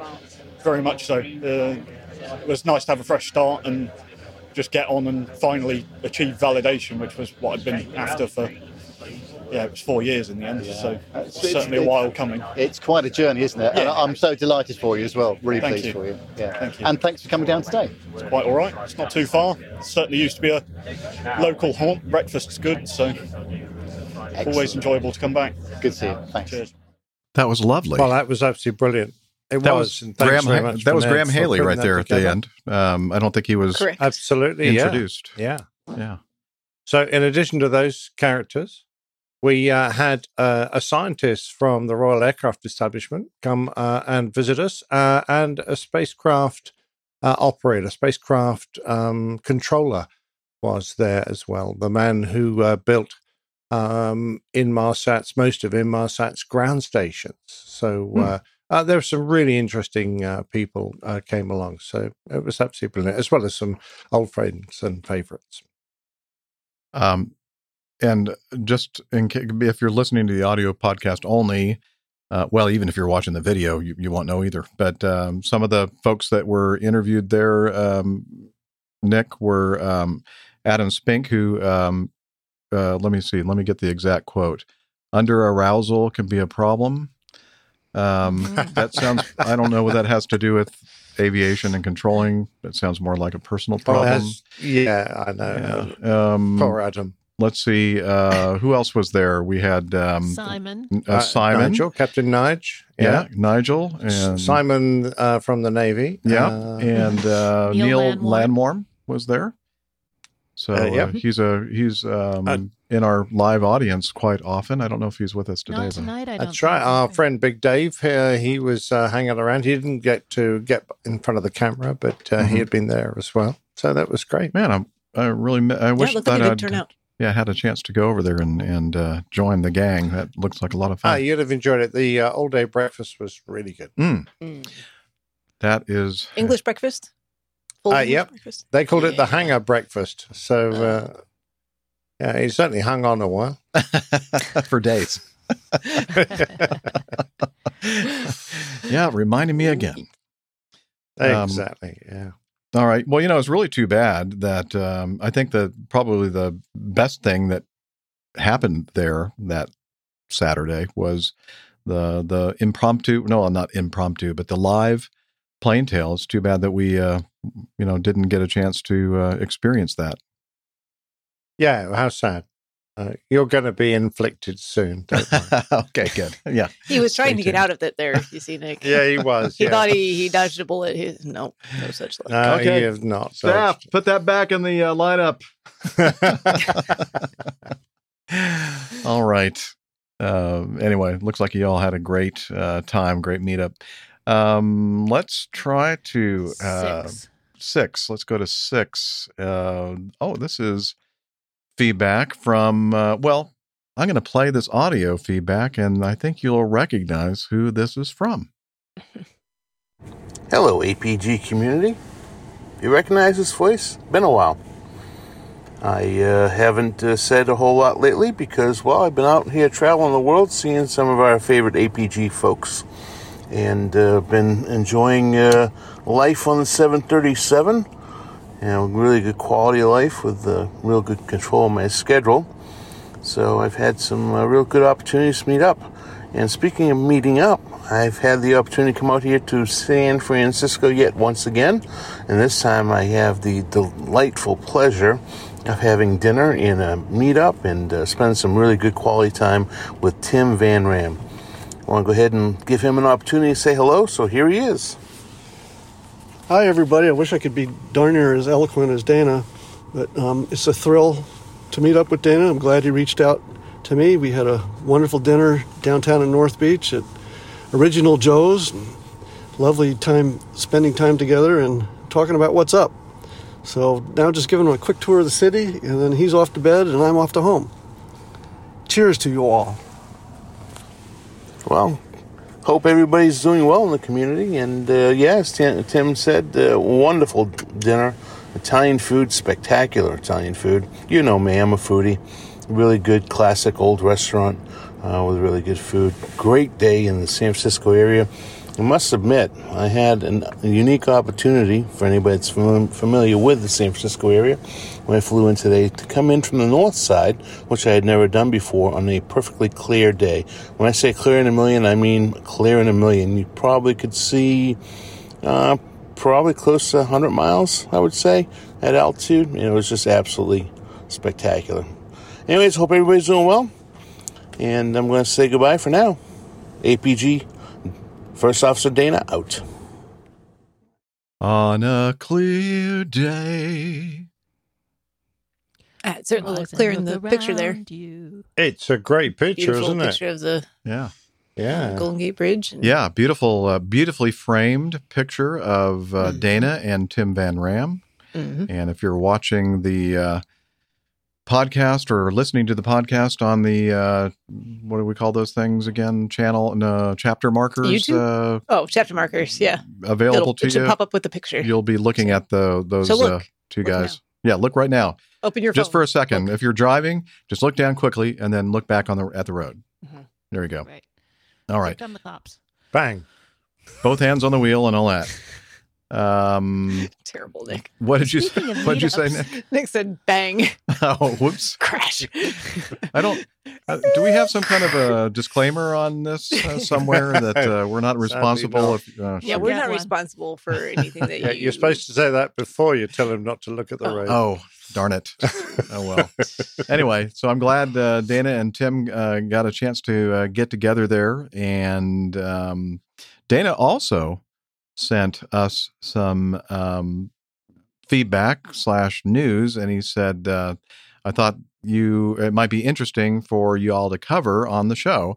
And of course, he is talking about something that happened not in the San Francisco area, but down in the Los Angeles area in Southern California, uh, just outside the In-N-Out Burger uh, on the final four, what is that, two, four right, I believe? Is that right? Yeah, I think so. I don't know. It's Um, the right side runway that's kind of Yeah. east west. Yeah. Anyway, uh, the um, cranky flier, uh, Brett Snyder of the Clanky Clanky, Cranky- that's a different one. Cranky Flier blog um, hosts this event at least once a year, or is it twice now uh, that he does this? At least once a year, um, called Dorkfest or Cranky Dorkfest. And um, this is a, a link from the uh, Wall Street Journal. Fast food joint is famous among plane spotters as one of the best places to watch aircraft zoom by overhead. On the ground, there isn't much to see along the strip of Sepulveda Boulevard. That's home to airport parking, a 7 Eleven convenience store, a tattoo parlor, that might be interesting, and a smattering of other businesses. In the air, it's another matter. Planes from all around the world fly low as they make their final approach to LAX, a diversity of aircraft that few other U.S. airports can match.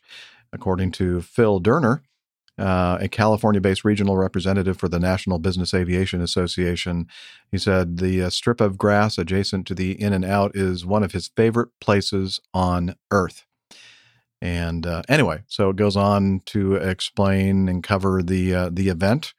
Um, and I was thinking to myself, reading this, I know somebody in our community um, and uh, associated with very large uh, donkey fans. Yes, big ass fan, Greg Peterson. Uh, I don't know how many times he's been out there, but I know that uh, this year was at least his second time. He's probably been out there more times than that.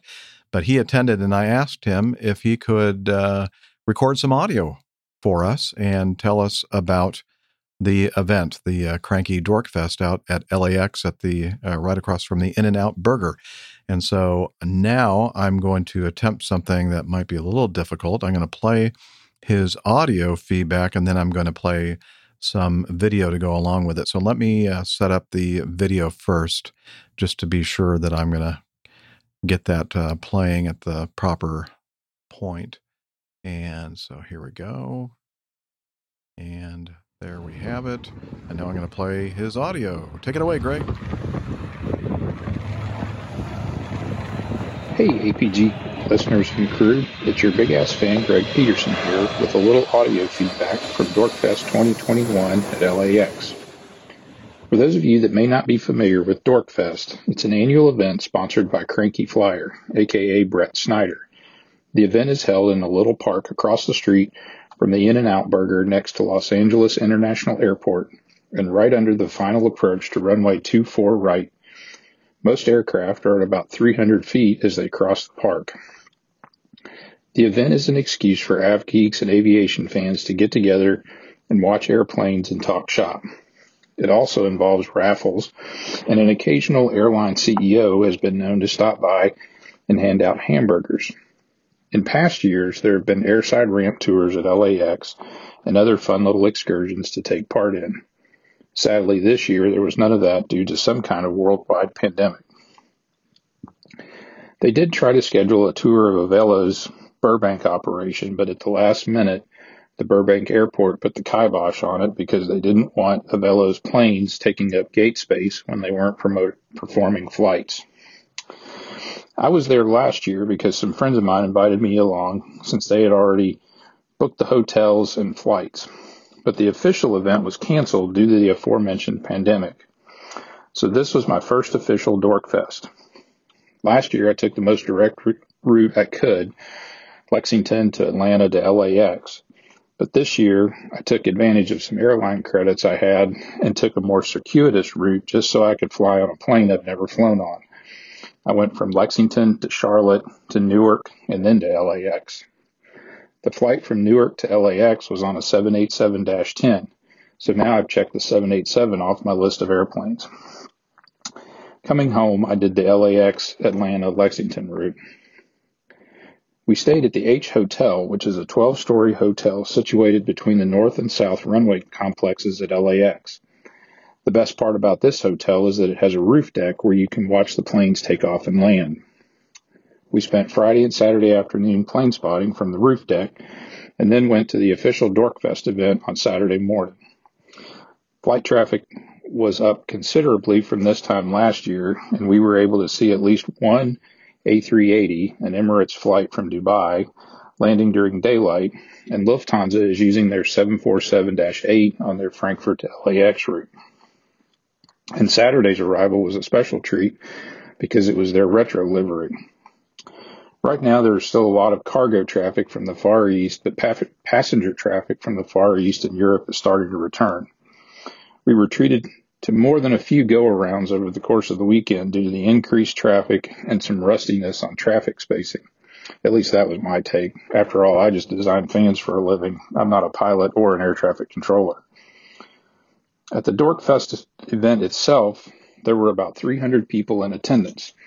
Most were wearing masks, but it was an outdoor event, so masks were optional but encouraged.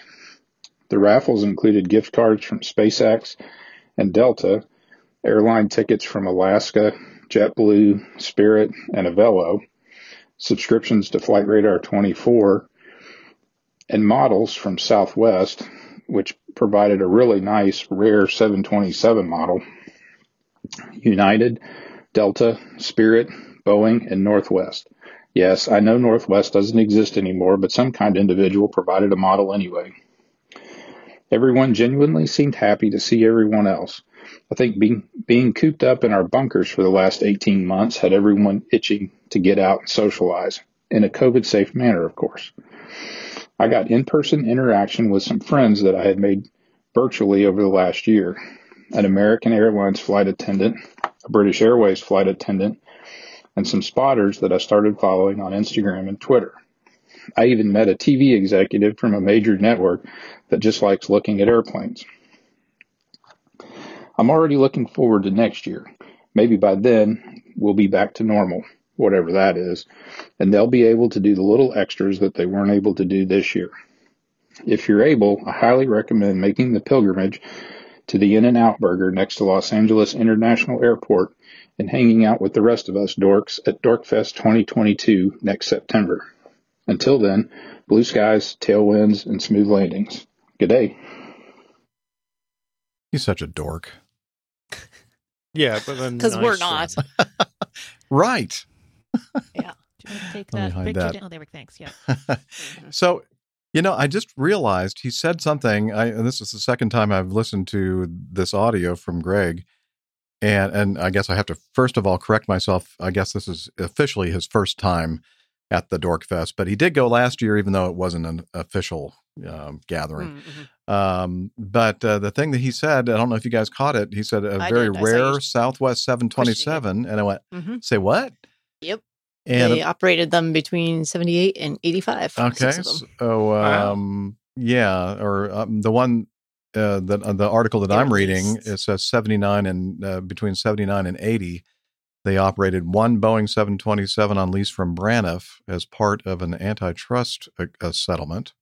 Oh, then uh, they gave the 727 program another run from 83 through 85 using aircraft lease from People Express.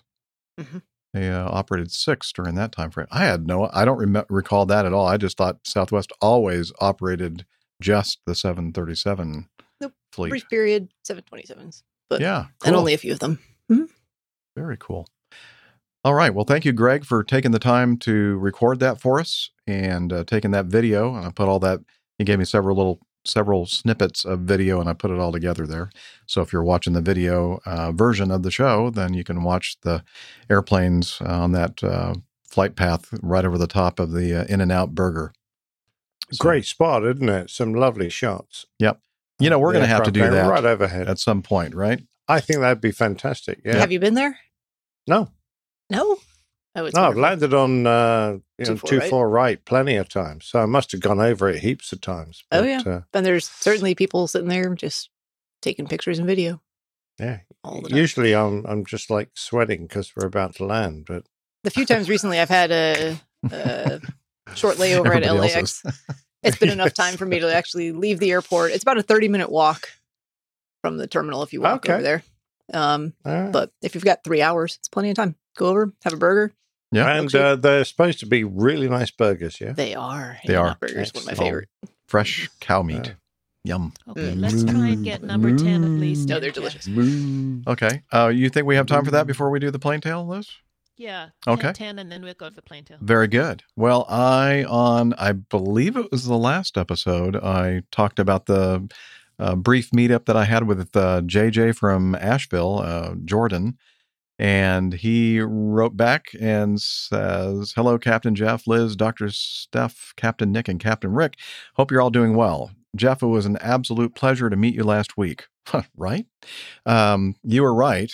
Missed Apex is a fantastic F1 resource. That's I, I'm now uh, after all the goading from most of you listening to the show and and disparaging NASCAR and telling me that I should check out Formula One. And I did at first. I thought, eh, that's no big deal. But now I'm a huge Formula One fan, and I told him about my favorite podcast, which is called Missed Apex and um, and they do a, a very similar to what we're doing. You know, we they do a video, live video, uh, and but they also put it out as a uh, audio podcast.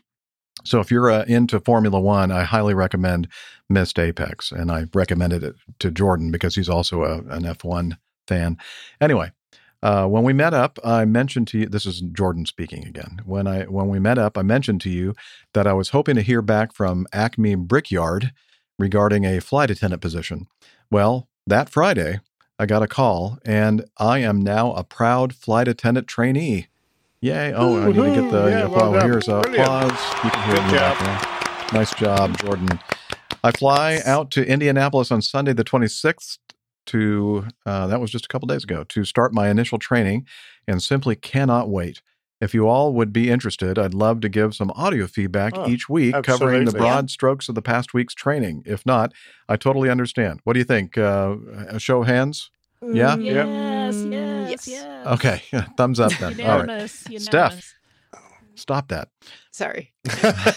of course, we want to hear about this, Jordan. Please send us feedback. That's awesome. So, congratulations, Jordan. Um, and he uh, signs off by saying, Thank you all for continuously encouraging and inspiring your listeners to pus- pursue their aviation dreams. Tailwinds, blue skies, and hopefully see you in the skies. Flight attendant trainee Jordan, formerly JJ from AVL or Asheville. He said, P.S. The name change felt right. Good. Just go with it then. I like it. Yeah. That's so great. That's very exciting. And I really uh, Uh, you- enjoyed you meeting know, up with him. how do you, how do you abbreviate flight attendant trainee? um, the same way that you would uh, say that you're flying to Fresno Air Terminal. Mhm. or if you are not particularly slender. Oh, oh, you know, I didn't uh, even. I'm sure. I didn't even think of that, Steph. I'm sure Jordan's very slender. Oh, he is a he's a he's svelte, I'd say. Yeah, Svelte, so I I. love that word. Svelte. Anyway, so That makes it all the better, actually. Perfect refer timing It for the does. plane tail now. perfect timing. I'm hearing from the control room. Perfect timing for the plane tail. And so this week, I'm going to shift control to that honor to the old pilot himself. Go ahead and introduce this and do whatever you need to do for us to hear um, the uh, the plane tail, sir. So, bit of a one off this week. This is a video plane tail. There will be an audio version, which I've already done for Jeff. get the Uh, week that'll be off, on the podcast if you're listening. But here we go. Here, if you want to see it all in video, here we go. And I have to push this button here.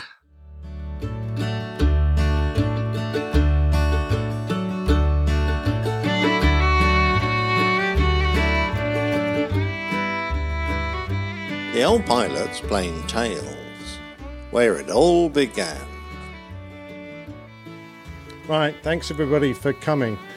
At first uh, glance, it seems a little bit limited for a venue, but this place holds great memories uh, for me.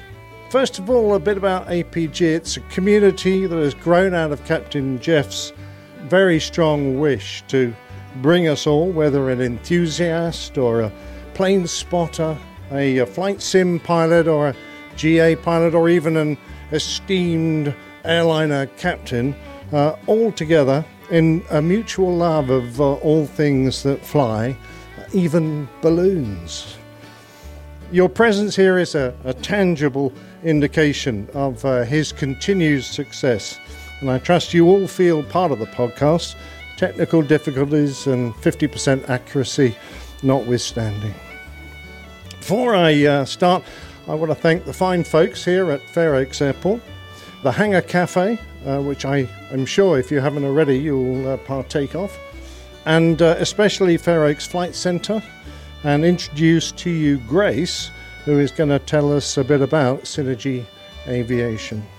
Now, Grace is doing the job that I took on my very first aviation gig nearly half a century ago.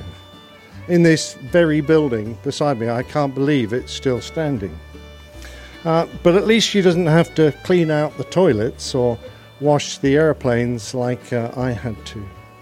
She's working on her PPL with ambitions of becoming a commercial pilot, and I'm sure we all wish her well. Grace, perhaps you'd like to say a few words.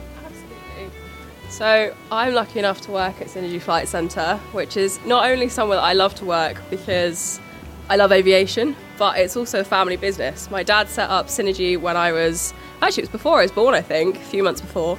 So it's 18 years old now, and as you can see, it's thriving very well.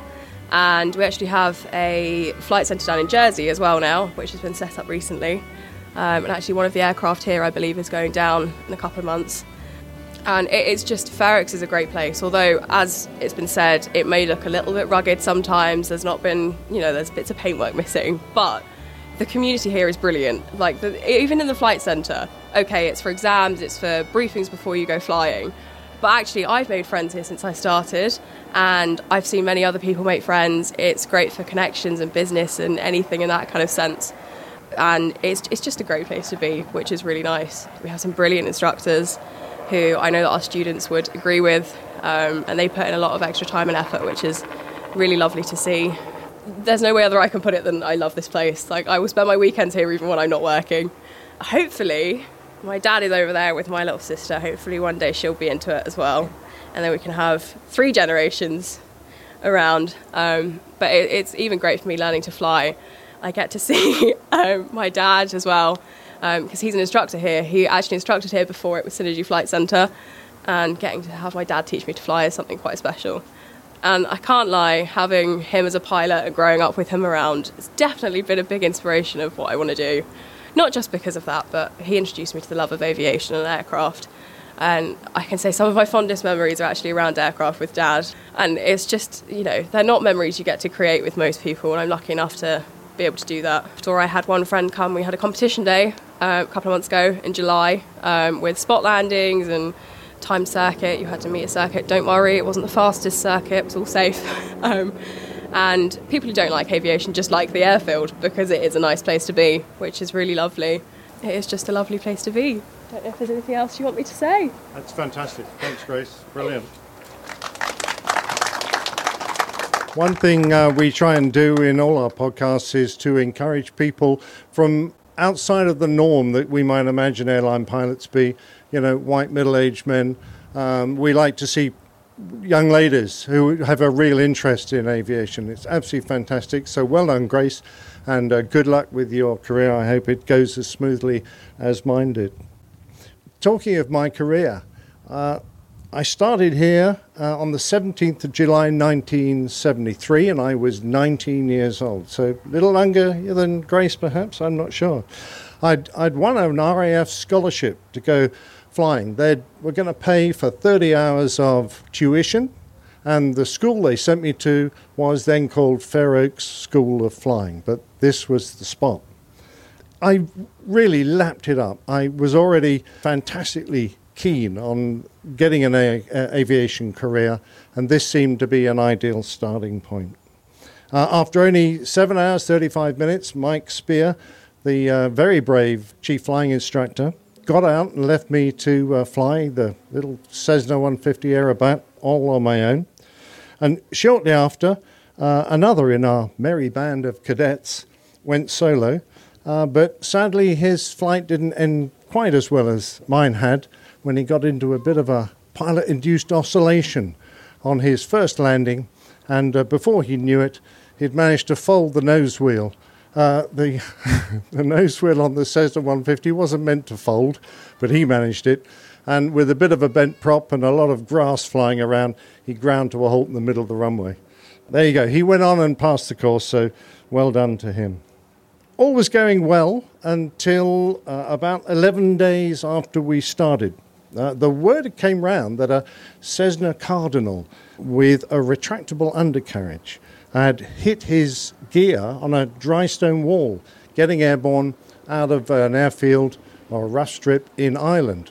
As the story goes, uh, the poor pilot left the parking brake on and full power roared off across the grass. It was wet enough to let him roll, as it were, but he never really got to flying speed. Uh, he hit the brick stone wall at the end, which wrecked the gear, but he carried on, got airborne, and then with his undercarriage dangling like two limp puppet's legs, he decided that he was going to bring it all the way back here to Fair Oaks because that's where he got it from, I'm assuming. Anyway, yeah, plenty of notice. By the time that he arrived in the circuit, all the, the airfield had basically been shut. There were pile of fire engines here, uh, at least three of those enormous tenders, and more the ambulances than he had passengers on board. So the place was well prepared. He came in on the main runway, grass in those days. Nowadays it's uh, been tarmacked over, and did the most beautiful job. He uh, shut the engine down at about 50 feet, glided in, plopped it down on the runway. The gear just gently collapsed into the wheel wells, and he ground to a halt smack in the middle of the runway. We were all standing around uh, one of the aircraft. We turned the radio on, listening to what was going on, and we thought that was marvelous. So on that big high, uh, we all walked away, and uh, someone on the main runway, air traffic, was saying, well, the crosswind runway is available, 3 3 in those days, uh, which, you know, up that end of the airfield. And an aircraft with an in, assistant instructor on board, a Condor. Uh, I don't know if you've ever seen one of those, low wing, uh, wooden canvas wonder, with a sadly a passenger who was taking his very first 30 minute uh, experience flight on board. They uh, lined up on 3 3. Even though he had a radio, the chap was going on a non radio flight, wasn't talking to uh, air traffic here. And uh, he had one go at getting airborne decided that he wasn't quite going to make it, so he stopped, taxied back down to the full length, put his flaps down this time, and had another go. Now, very sadly, he got to the ridge line that is just off the end of that old runway, and there were some 50 foot tall trees there. And trying to stagger over the trees, he didn't quite make it. He stalled the aircraft, it flipped onto its back and disappeared behind the trees. Uh, the first that I knew of it, we'd just been walking away really from the flight line, was uh, the old klaxon going off at the tower. And when just a, an hour or two earlier, we'd had more emergency facilities you could shake a stick at. Now there was just the old red Land Rover with a big old barrel of foam on the back, and the friend of mine, the refueler, um, hanging on to it for dear life as they drove off the airfield to try and see if they could help. All us cadets, we ran over there, but when we got there, there was nothing we could do. There was just a big patch of burnt grass. The aircraft didn't even look like an aeroplane anymore, it was just charred framework. Uh, and sadly, the pilot had been killed, and the passenger had been thrown clear of the wreckage, but he died in hospital afterwards. Something of a shocking sight for us because of all the fire and the uh, remnants thereafter. Um, but the chief flying instructor, Mike, did, uh, I think, a very clever thing. He got us all together, having uh, seen all this, and said, Right, uh, I'm going to put you in the airplane and we're all going to fly a 10 minute flight. A bit like getting back on the horse after you've been thrown. And we all did a couple of circuits and, uh, you know, got out of our system. And I always thought that that was a, a very uh, clever thing to do, to uh, not allow us ponder on what had happened, but get us back in the air.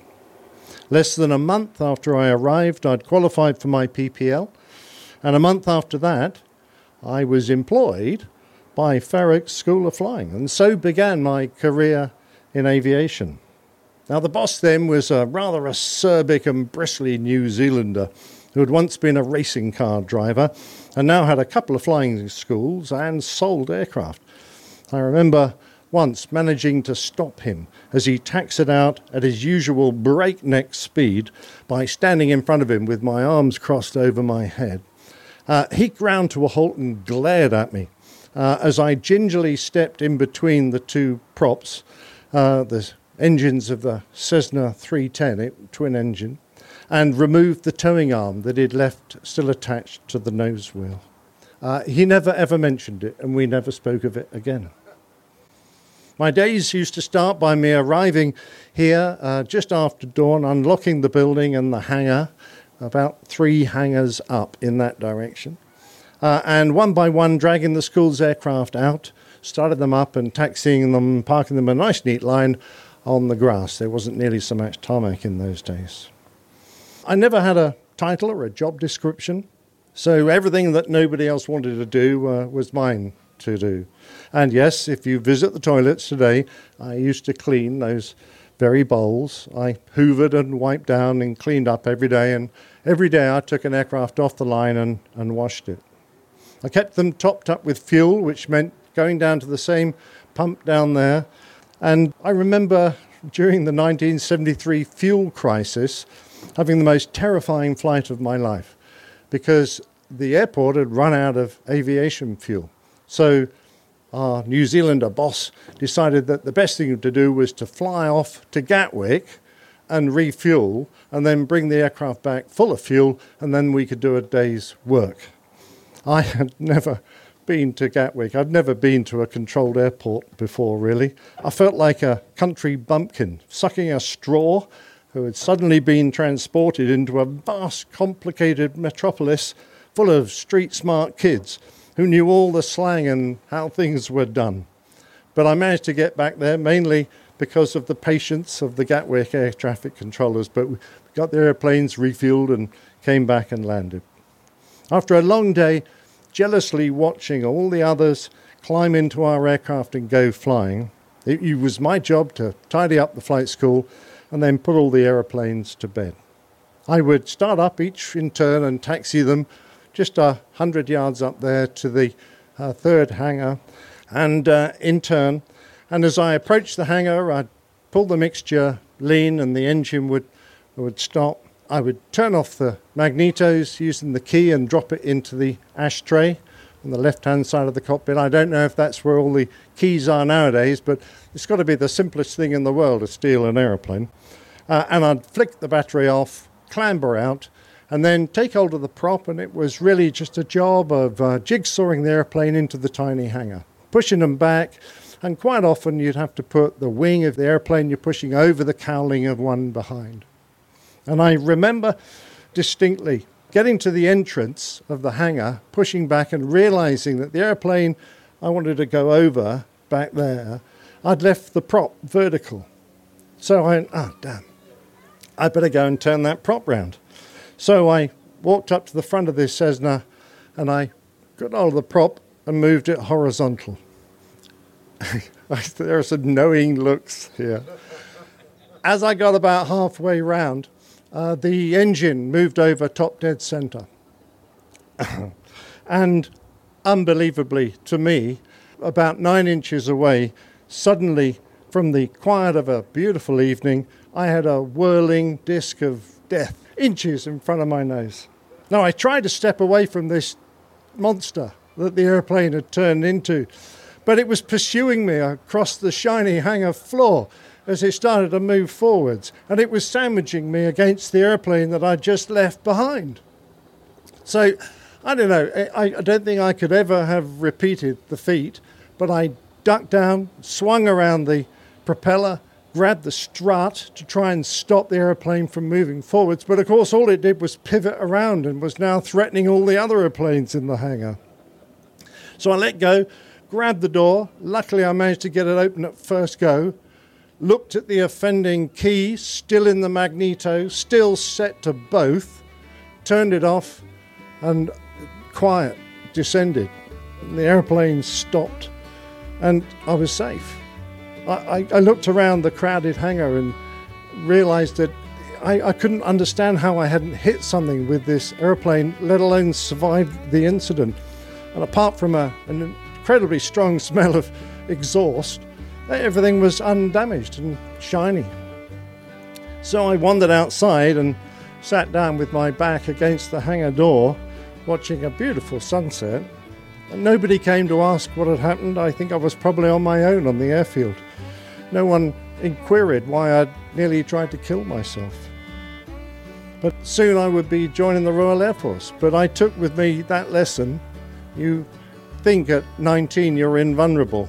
You think at 20 you're invulnerable. And plenty of times in the Air Force I did things that sort of reflected that. But I always had that little nagging fear that something I was going to do might end up killing me.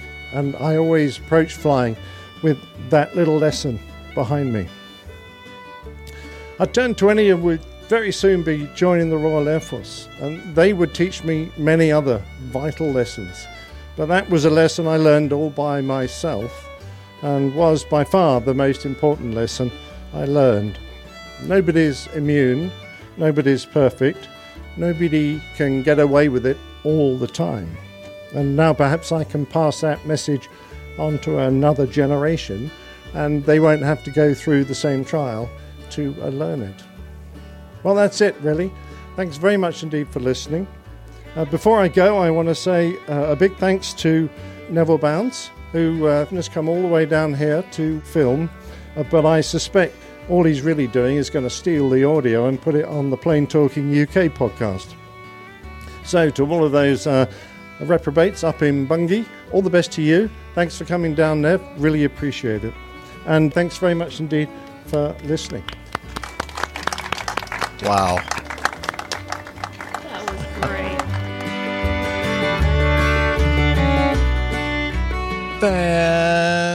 Fantastic, man. That was awesome.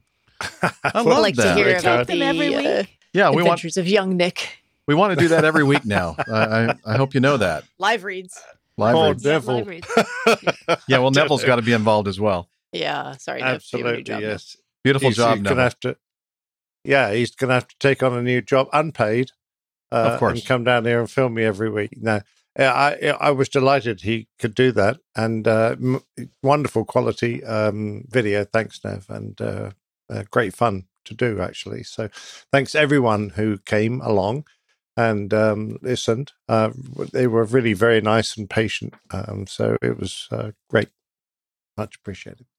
Well, I'd like to thank you for those kind words at the beginning of the video. And uh, I, I forgot how much am I supposed to write that check for?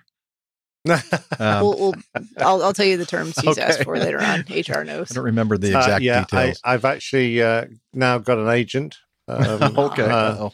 um, Ms. Piper um, Yep. is her name. So What? she'll be uh, doing the negotiations for me. Okay. Yeah, I see how this is all coming going Gone down. over to the dark side. She's only taking 35%, apparently. So I was uh, Liz and I were were commenting and listening to the uh, video. You could probably see us in our video thumbnails, Nick, uh, uh, having a discussion. But one of the things I said to Liz is that I I now kind of look at you as uh, a colossal failure because you've tried to kill yourself so many times in your life. And he just can't seem to manage it. You Can he? can't get it done.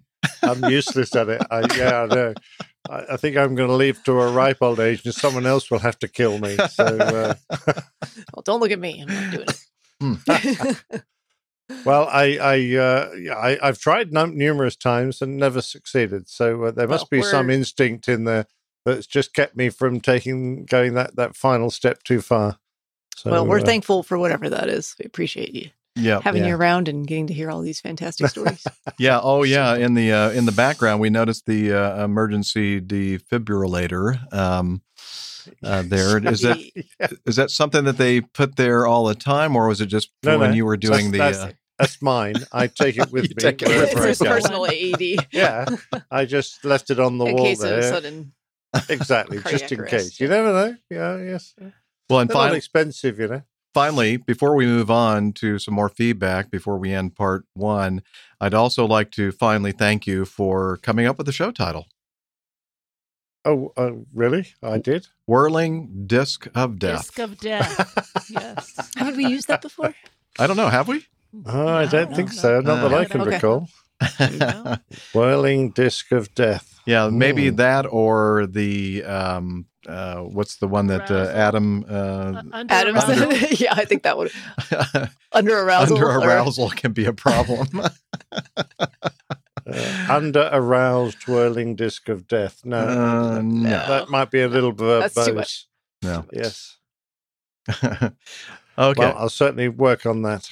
yes. Well, um thanks. That was great. I, I really enjoyed that. Um and Good, uh good. now I really wish that I'd been able to get over there and attend that. But And heckle. You'd have loved it. You'd have Yeah, loved I could have was been the a. Grace good? oh I thought yeah. She was wonderful. well. Yeah. She was fantastic. You know, it's great She's to see the kids of the next generation. Yeah, uh, and uh, you know, uh, marvelous that uh, you know you think you're passing aviation on to these pe- these fine people, Mhm. uh, and uh, you know, it gives me a very warm feeling to think that uh, Grace will be a pilot in a cockpit one day. I'm Oh absolutely yeah. sure of it. and Mm, uh, she's so well spoken and um, you know just a great speaker and then also Yep.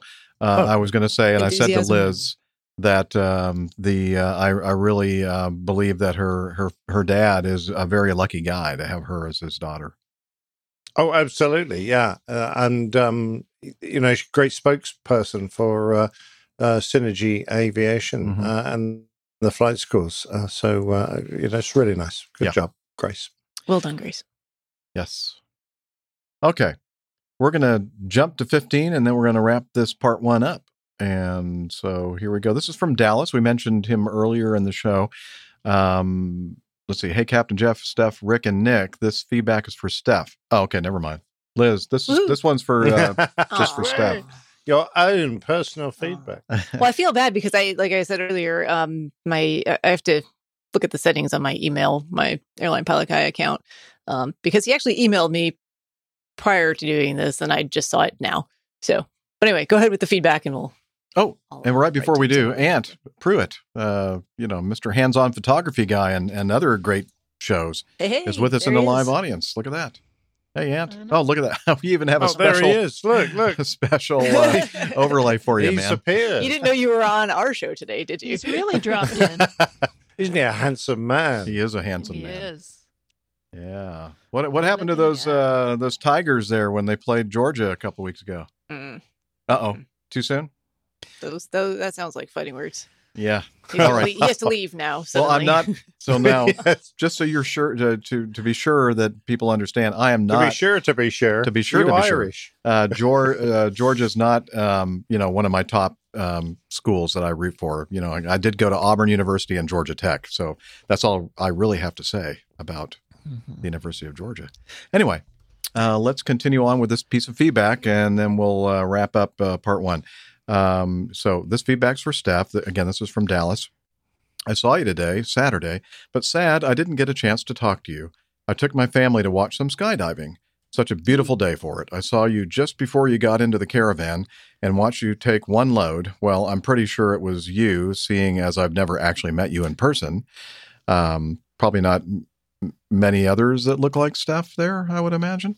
Um, no, maybe there are. Okay. Uh, well, I'm pretty sure it was you. Oh, no, I just read that. It was Um, it was me. but that brings me to my question. The otter had just left before you and dropped some jumpers at 5,000 feet. That was probably a hop and pop.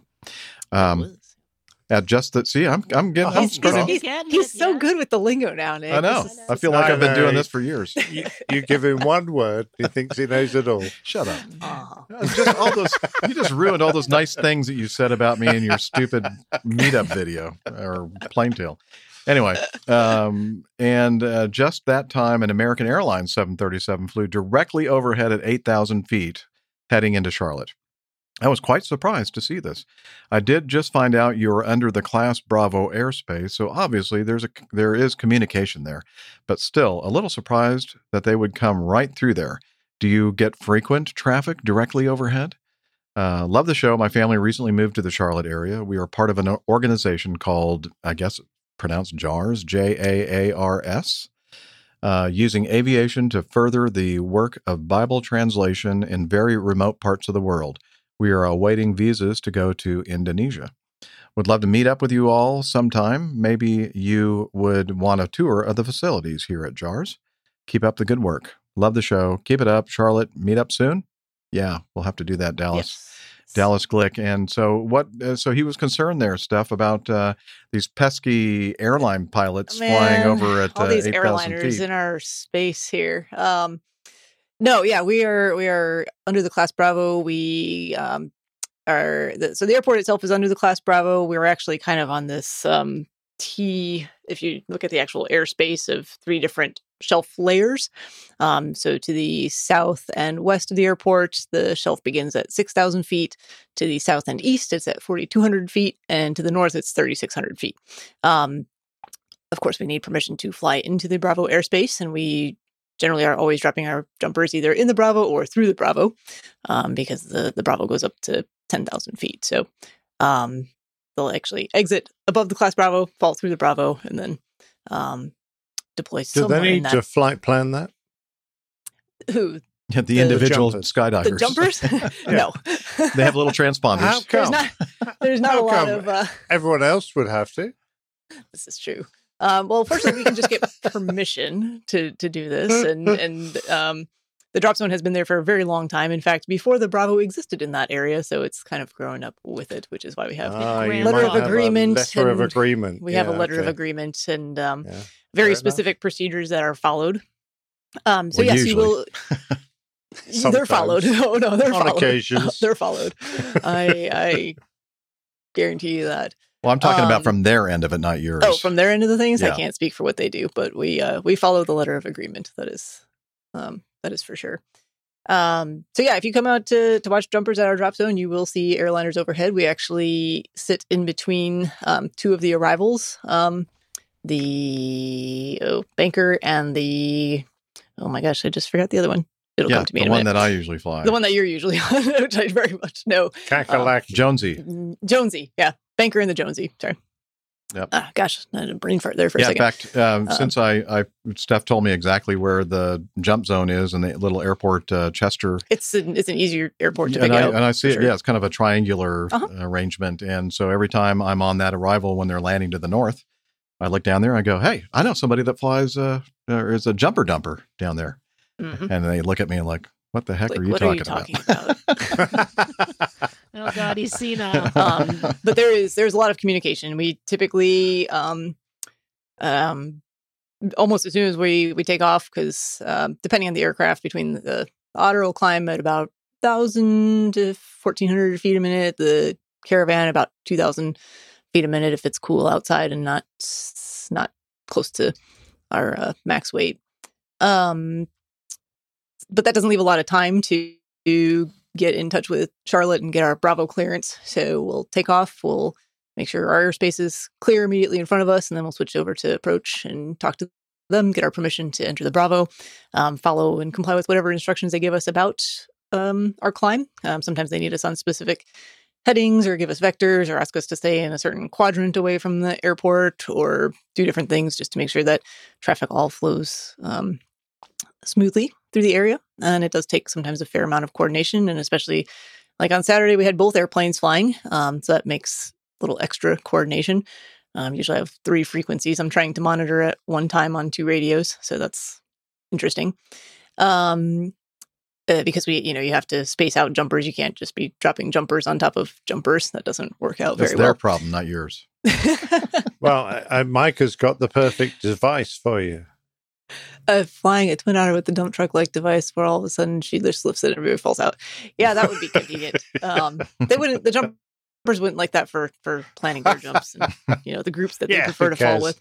It's called the surprise jump. Um, but yeah, it's not uncommon to see airliners directly overhead. Um, if we have a low pass, um, they'll come through around 7,000, 8,000 feet. Um, we'll see them underneath us as we're getting set up for jump run laterally, you know, three to five miles. Um, it's it's busy airspace, but you know we we have really good partnership with local air traffic control, and um, we try to fit into that system as best we can, and they they are very gracious in working with us. And they're always happy to see you, and they're never snarky. They love us. Except that one. Yeah. Um, There's always one. And um, I guess you know the one that I'm on, the Jonesy coming in from Atlanta. We're we're all, always at seven thousand feet at that point. That's kind of Yeah, the it- bottom it of our depends. 7,000, yeah. arrival. Um, So the the guys that go from above ten and fall right through the Bravo, Mhm. um, how do you coordinate to make sure Jeff isn't coming through when you drop them? yeah from so good above? so good good question so um we have to we make local traffic calls um because it's not only the airliner Yeah, traffic Jeff that can be Spanner local. hear those, not. No, Uh, yeah, actually, I so do they- hear they that do. on those yeah, frequencies. They Oh, really? Yep. Yeah, so we make a jumpers call. are so we away, make blah, a blah, we make a two minute call on CTAF. We make that call on the uh, common traffic advisory frequency to let uh, local pilots know that they should not be overflying the field. Um, and then we give a one minute call to um, our local air traffic controllers, and they actually make an announcement on the frequencies in the area um, to let everyone know that uh, we are conducting parachuting operations. Okay, everyone, cool. everyone hears it. And Yeah. we have to get permission. They have to approve it. They can tell us we have to hold off if there's something going on. I've had all kinds of things um, happen before. One time there was an emergency aircraft that actually was holding almost directly over the field. so that wasn't uh, Oh wow! ideal for um, jump operations. And uh, yeah, there's, there's sometimes just other things going on. to be honest with you, a lot of the times the approach controller will say something like, you know, jumpers uh, at whatever altitude over some airfield that I've never ever heard of before because I don't normally fly in this area, and Yeah. I just assume that uh, if it's something that I should be aware of, that they would. They would know, tell you. Give me a Yeah. heading to Yeah. move out of the way, so I don't, you know, they would tell you they you know they'll they'll tell um traffic that is close by like they'll they'll sometimes call it out specifically to them let let them know exactly where we are um a lot of the controllers are pretty good about mentioning the um location of the airport in reference to charlotte so you know 30 miles to the uh, south and west or there's another airport to the north um and they'll give that that information because they recognize that people aren't local to the area and won't know the names of the specific airports or where Right. those are Yeah, I I have renewed um, you know admiration, uh, Steph, because I didn't realize just how complicated that piece of airspace was. It, it's really quite it's, um, it's a, a tricky. feat. Yeah, Yeah. yeah, Yeah. It's it's tricky. It's busy. You know, we we do um, have people sometimes ride along with us, other pilots who aren't jump pilots, um, sometimes even airline pilots, and um, usually the comment, sometimes even. You know, if, if someone's around, if they're if they're there What's for going on? I if they're there to make a jump, but no, but there's usually the comments are usually, "Wow, that's that's busy. Yeah. yeah. It's busy. Wow. Good job. Glad I don't have to do that. It's busy Yeah. and it and it repeats itself every 20 minutes and it's different slightly every single time. Wow. Variety is the spice of life, they say. Yes, Absolutely. But uh, yeah, take out of good job, young lady. Yep, absolutely. Okay. Well, guess what?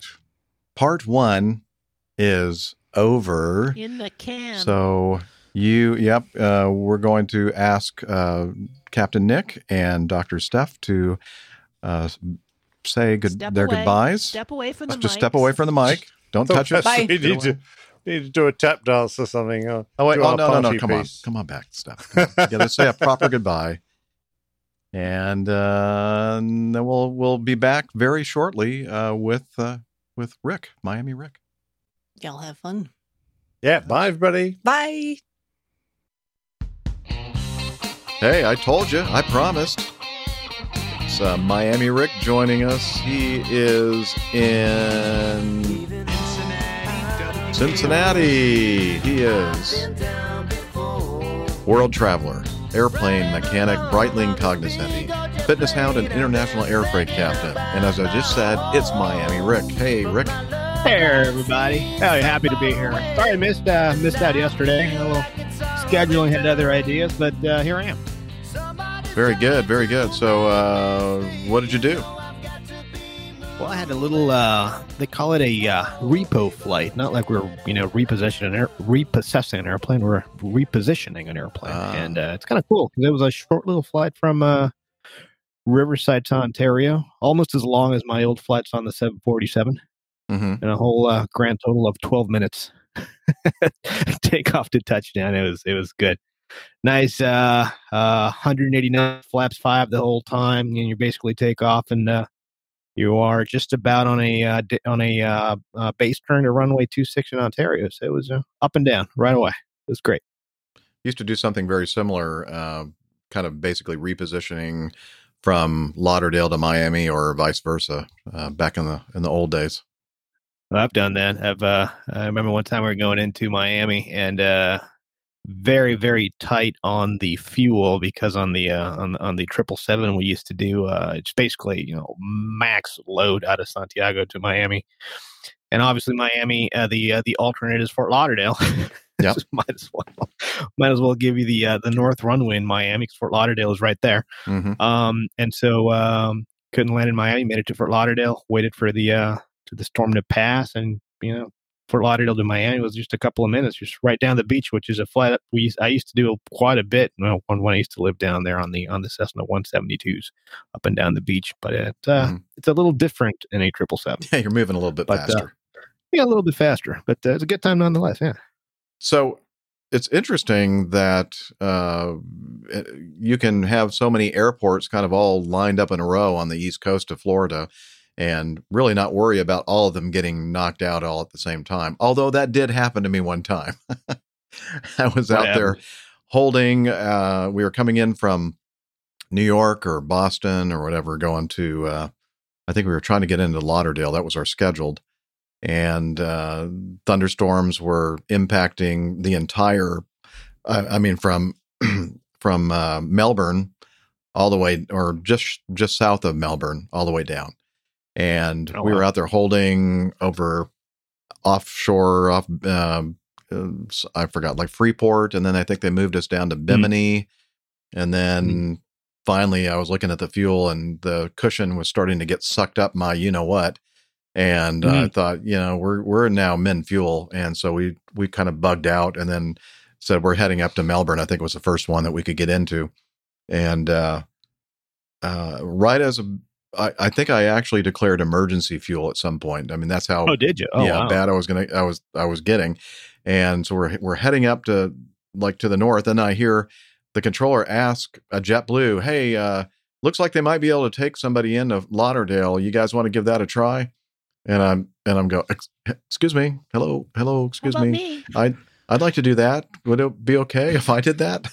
so they said, "Oh yeah, like, sure." It's like the guy at the, like the guy in in, uh, in Office Space with his uh, with his red uh, red stapler. Did you ever see that movie? Uh, no, I don't think I did. I'm sure somebody's going to get the reference. It's hilarious. Oh, I'm sorry. Go ahead. Yeah, okay, well, I have to watch it now. Uh, in fact, I think people have mentioned that movie several times, and I and they say that I have to watch it, and I never have. So I, I need to get on the stick, so to speak. Anyway, so yeah, they said, "Oh yeah, okay, go ahead," and we we got right on, and and I think we landed with just a little bit less than we normally do. Um, and so we, I basically during that whole thing, I said, "Oh, and we're no longer emergency fuel," you know. So just to kind of call off that emergency right now.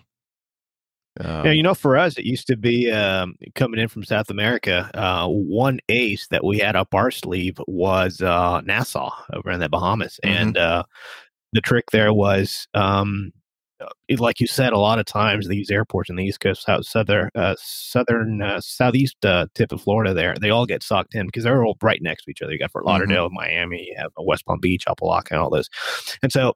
Um, you would also analyze uh, and take into account Nas- uh, Nassau. And uh, if you were 20, uh, 250 or above, it would still make sense to deviate to the east into Nassau instead Mhm. of going west into all the other airports where, you know, everybody's trying to get in at the same time. If you got below 250, then fuel wise, it just it, it didn't make sense. So you you had to make up your mind below you got to 25. So We considered going in there, but the the big consideration for me was that this was um, an intra United States flight. Oh yeah, Yeah, absolutely. customs. And so yeah, now you have to think about all the customs and all that kind of stuff. So um anyway. And I think by that time we were holding at a point that it was closer for us to go to Melbourne than it was to go down to uh, Nassau. Anyway, it's a big mess, but we we worked it out finally. We it was uh, I'm still here. Yay. So um not in the water somewhere. Uh, okay. Well, uh, why don't we? You know what we're going to do? We're going to get caught up with you, uh, or are we caught up now? After you were telling us about your. Oh no, well, just uh, yeah, just you know, been been. Oh well, what did I do? I, I left home last Thursday. Friday, I did a day quip trip down to Charlotte. Uh, I was there uh, Saturday. I went up to Cincinnati. That was really cool because it was a short little flight. Only went up to um, 240, 24,000 feet and flew the whole thing at 300 knots, which was, uh, you know, Oh, nice. Uh, yeah. So I uh, got to Cincinnati. I was uh, I was spent the day here. I think it was a little under 24 hours, and then over to Ontario. And I was supposed to sit uh, reserve in Ontario this whole time, uh, hotel reserve, not uh, airport reserve. Which is uh, interestingly when you when you sit um, airport reserve or or hot reserve, they tend to not use you as much as uh, when you sit hotel reserve. So R two versus R three. Hmm. Uh, so sitting R two in Cincinnati in, uh, in Ontario, uh, you know, immediately after I got in, you know, third, yesterday I had that repo flight. Then today they, uh, uh, yesterday night, sorry, they slapped a whole line um, for the rest of the week. So tomorrow I'm going down to Tampa and over to San Juan, Puerto Rico. I'll be Hmm. there for a day, and then uh, I fly back to Cincinnati via Tampa uh, the day and a half afterwards, and then I'm done for for the uh, for, for the week. So that's uh, it's gonna be nice going down to Puerto Rico. Uh, you know, hanging out down there. Yeah. Uh, nice, nice. It's been a while since I've been down there. Did they put you up at the uh, Caribe Hilton? Uh, no, they put us at a Marriott. Uh, what is it called? It's right on the beach there. Oh, Uh, nice. it's some kind of Marriott Casino, something or other. But it's really nice, nice, really nice property. Yeah, Yeah, I in to, the uh, old part of town, so it's nice. used to go uh, down to San Juan uh, quite a bit when I was flying the L ten eleven domestic. Ah, So uh, what's it really called? cool place. The uh, uh, Marriott Marriott Stellaris Casino. Oh. so it's uh, nice. very nice, very nice. Get some good forward to that. Get some good food down there. Yeah, I know. Well, I don't know about Cuban food, Puerto Rican food, maybe, but uh, Hmm. Yeah. Puerto Rican food. Yeah, Yeah, yeah. that'd be all right. that'd be good. Yeah, yeah. yeah, it's good stuff actually. All right. And then you'll have some time off. That's good. And um, Yeah, and then back at it, uh, uh, doing um, uh, turns over to uh, uh, between Chicago and Stockton, and and uh, down to Dallas again, and then over to Ontario. And uh, um, this is going to be, I think, my last uh, bid period out of Ontario for a little while. mhm. Um, so I'm going to start flying out of Cincinnati again for the uh, for the winter time. Um, now that the weather, the uh, convective activity is kind of dying down a little bit, so change it up a little bit. So yeah, looking forward to that too. Yeah. like it. All right. Well, that's good. Um, so we left a couple of the news items uh, over for uh, us to cover together, uh, Rick. And the first one is um, Northern Pacific Airways uh, announces the purchase of its first six Boeing 757 200s. And uh, this week, Anchorage based North, Northern Pacific Airways, a wholly owned subsidiary of Float Alaska, floats all in caps, so that must be an acronym for, for something F L O A T. Um, agreed to the purchase of its first six aircraft, Boeing 757 200s. The airline completed the transaction to meet part of its initial fleet requirements. The first aircraft within this purchase will be delivered immediately. The airline intends to offer service between points in the U.S. and Asia via Anchorage, Alaska. The acquisition of the Boeing 757's uh, first step in Northern Pacific's business plan. Prior to entering service, the aircraft will undergo a full sea level maintenance check by Certified Aviation Services LLC, a leading maintenance, repair, and overhaul MRO firm in San Bernardino, California. The The Alaska based carrier intends to continue enlarging its fleet as it prepares for passenger flights. The best in class Boeing 757 200 is powered by twin 36600 Rolls Royce RB 211 underwing turbo engines for a maximum takeoff weight of 255,000 pounds. The plane can transport over 200 passengers to their destination uh, each flight with a range of 3,915 nautical miles, which is about 7,250 kilometers per fueling. The single aisle plane is less costly to fly than its wide bodied counterparts, yet has a range greater than other aircraft of similar size. Over the dur- duration of their manufacturing program, more than 1,049 Boeing 757 200s were delivered. So they probably made 1,050. Yeah. Um, The aircraft is well suited for point to point long haul flights and has enough space to accommodate each passenger's carry on. And according to Rob McKinney, Northern Pacific's chief executive officer, uh, Northern Pacific is proud to introduce these powerful aircraft as the foundation of our fleet. Yeah. Um, he didn't say that. The Boeing 757 200 will help us achieve operational savings and efficiencies while offering our customers a rewarding travel experience. So I'd never, the reason why I threw this in here, Rick, is because I'd never heard of Northern Pacific Airways or No, neither. Float Alaska uh, for that matter. But uh, they picked a great jet. Uh, I'm just sur- surprised that they're starting off with uh, an airplane that a lot of uh, airlines uh, are starting to retire out of their fleets because they just look at it as too old. But as I'm sure you're going, you will agree, that 757 is an airliner that many, many airlines wish that Boeing had never stopped making, and it was just bad timing at the time. Uh, their orders were dwindling, and Boeing basically said, "Okay, I guess nobody wants this airplane, so we'll stop making it." And I, I heard, I hear that they even basically destroyed all the the jigs and all the stuff that they used to All make tooling, yeah, all yeah. the tooling and everything else. So when the airlines came back and said, "Excuse me, excuse me, we'd like to have that airplane again," they go, "I'm sorry, we we can't Oh, make any all more of those things." We we destroyed the plans. We don't know how to make them anymore. Well, I tell you, I mean, I, I, I think it was uh, I think it was '94 when uh, when the when the 75 stopped uh, being uh, produced, and it was it's a shame because I tell you, I mean that that airplane is is just something else. Um, yeah, and it, it's you know you know they're getting a little long in the tooth, but um, the reason why uh, they, you know, a- lot of cargo outfits uh, still fly 'em around is because they are just so.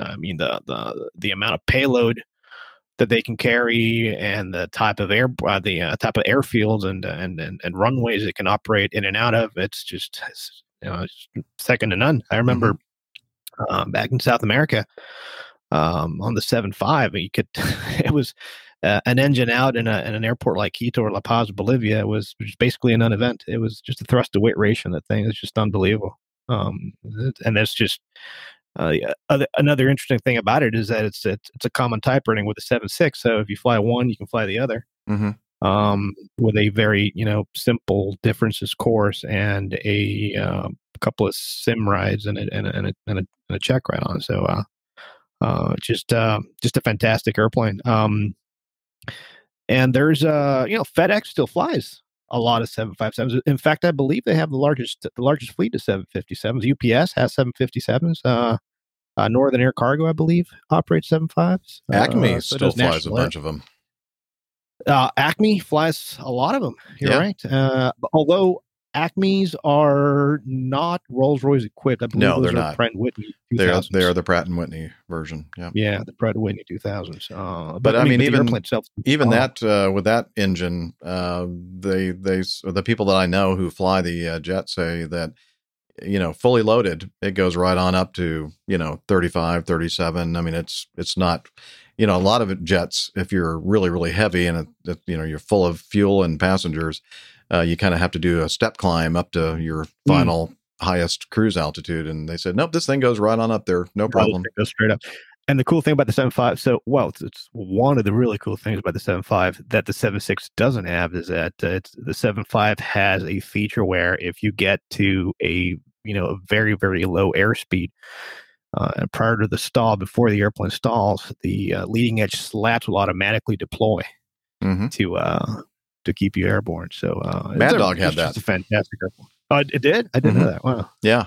That's Oh, one yeah. thing that I don't have on this mini mat mini dog that I'm flying now, the uh, 717. Ah. Uh, doesn't have the uh, auto flap extension. Um, yeah, to protect against Really? stall. Yeah. Anyway, uh, does Acme Yeah. Giant fly the seven five? No, no, no, we don't. Uh, we own a couple of seven fives, but uh, they are under uh, uh, Acme Leasing. It's uh, they're operated by another uh, by another uh, airline. Uh, We own them, but we don't operate them under our certificate now. I wish Well, we I'd. I'd go be- in there and say, "Get I'd move out of my seat. Uh, we own this thing." You know. I tell you, my favorite thing though about the seven five, I don't know what I, I, it's just my favorite thing about the airplane is when you go into the cockpit, you actually take a step down, you know, and you're Mhm. and you're sitting below the uh, the main passenger uh, uh, level, you know, it's kind of you know, kind of like strapping a a uh, a race car on you. Yeah. So, uh, The thing I don't like about it is I think the probably the worst jump seat I've ever experienced uh, because uh, at least the ones we have at Acme, uh, you, it's right behind the captain's seat, and every single time I've non or not um, jump seated in it, the captain moves his seat all the way back, so you have to kind of uh, go 90 degrees to the right to hang your legs off and then it's so it's it's so high that your legs are just dangling and that's not comfortable Yeah. at all The seven six also had that uh, that one jump seat behind the captain, uh, the passenger one, because you have um the one behind the captain right there Mhm. on the uh, the corner of the uh, of the uh, aft uh, left window, and then you have one uh, between the two pilots. But uh, yeah, that's Oh. not it's not a not a comfortable ride. Yeah, Acme doesn't have the one that's between the two pilots. They just have the one that's directly behind the captain's seat. Ooh. Yeah. and then, you know, you're sitting up so high too that uh, it's great if you're trying to look at things on the ground in front of the airplane. But like when you're flying approaches and that kind of thing, you have to kind of bend down to kind of look out the windscreen. it's, I don't like it. But anyway, you know, nobody asked me. Uh, uh, Liz, did you put the uh, overlay of the um, Oh, sorry. Northern no, Pacific up there just uh, Sorry. kind of look at their A reminder. A little visual stimulation, I was as they say. in the conversation. Oh, look at yeah. that. Yeah. So there's their uh, their their paint scheme. Although I, s- I see something wrong with that picture. Those are uh, Pratt Whitney engines, and I thought these were equipped with Oh, RB two good point. Oh, very well, the artist There's obviously is not an aviation geek. Oh. Yeah, those. Yeah. I have to say those Rolls Royce um, uh, engines with the nacelles are nice and streamlined. They look really, really sharp.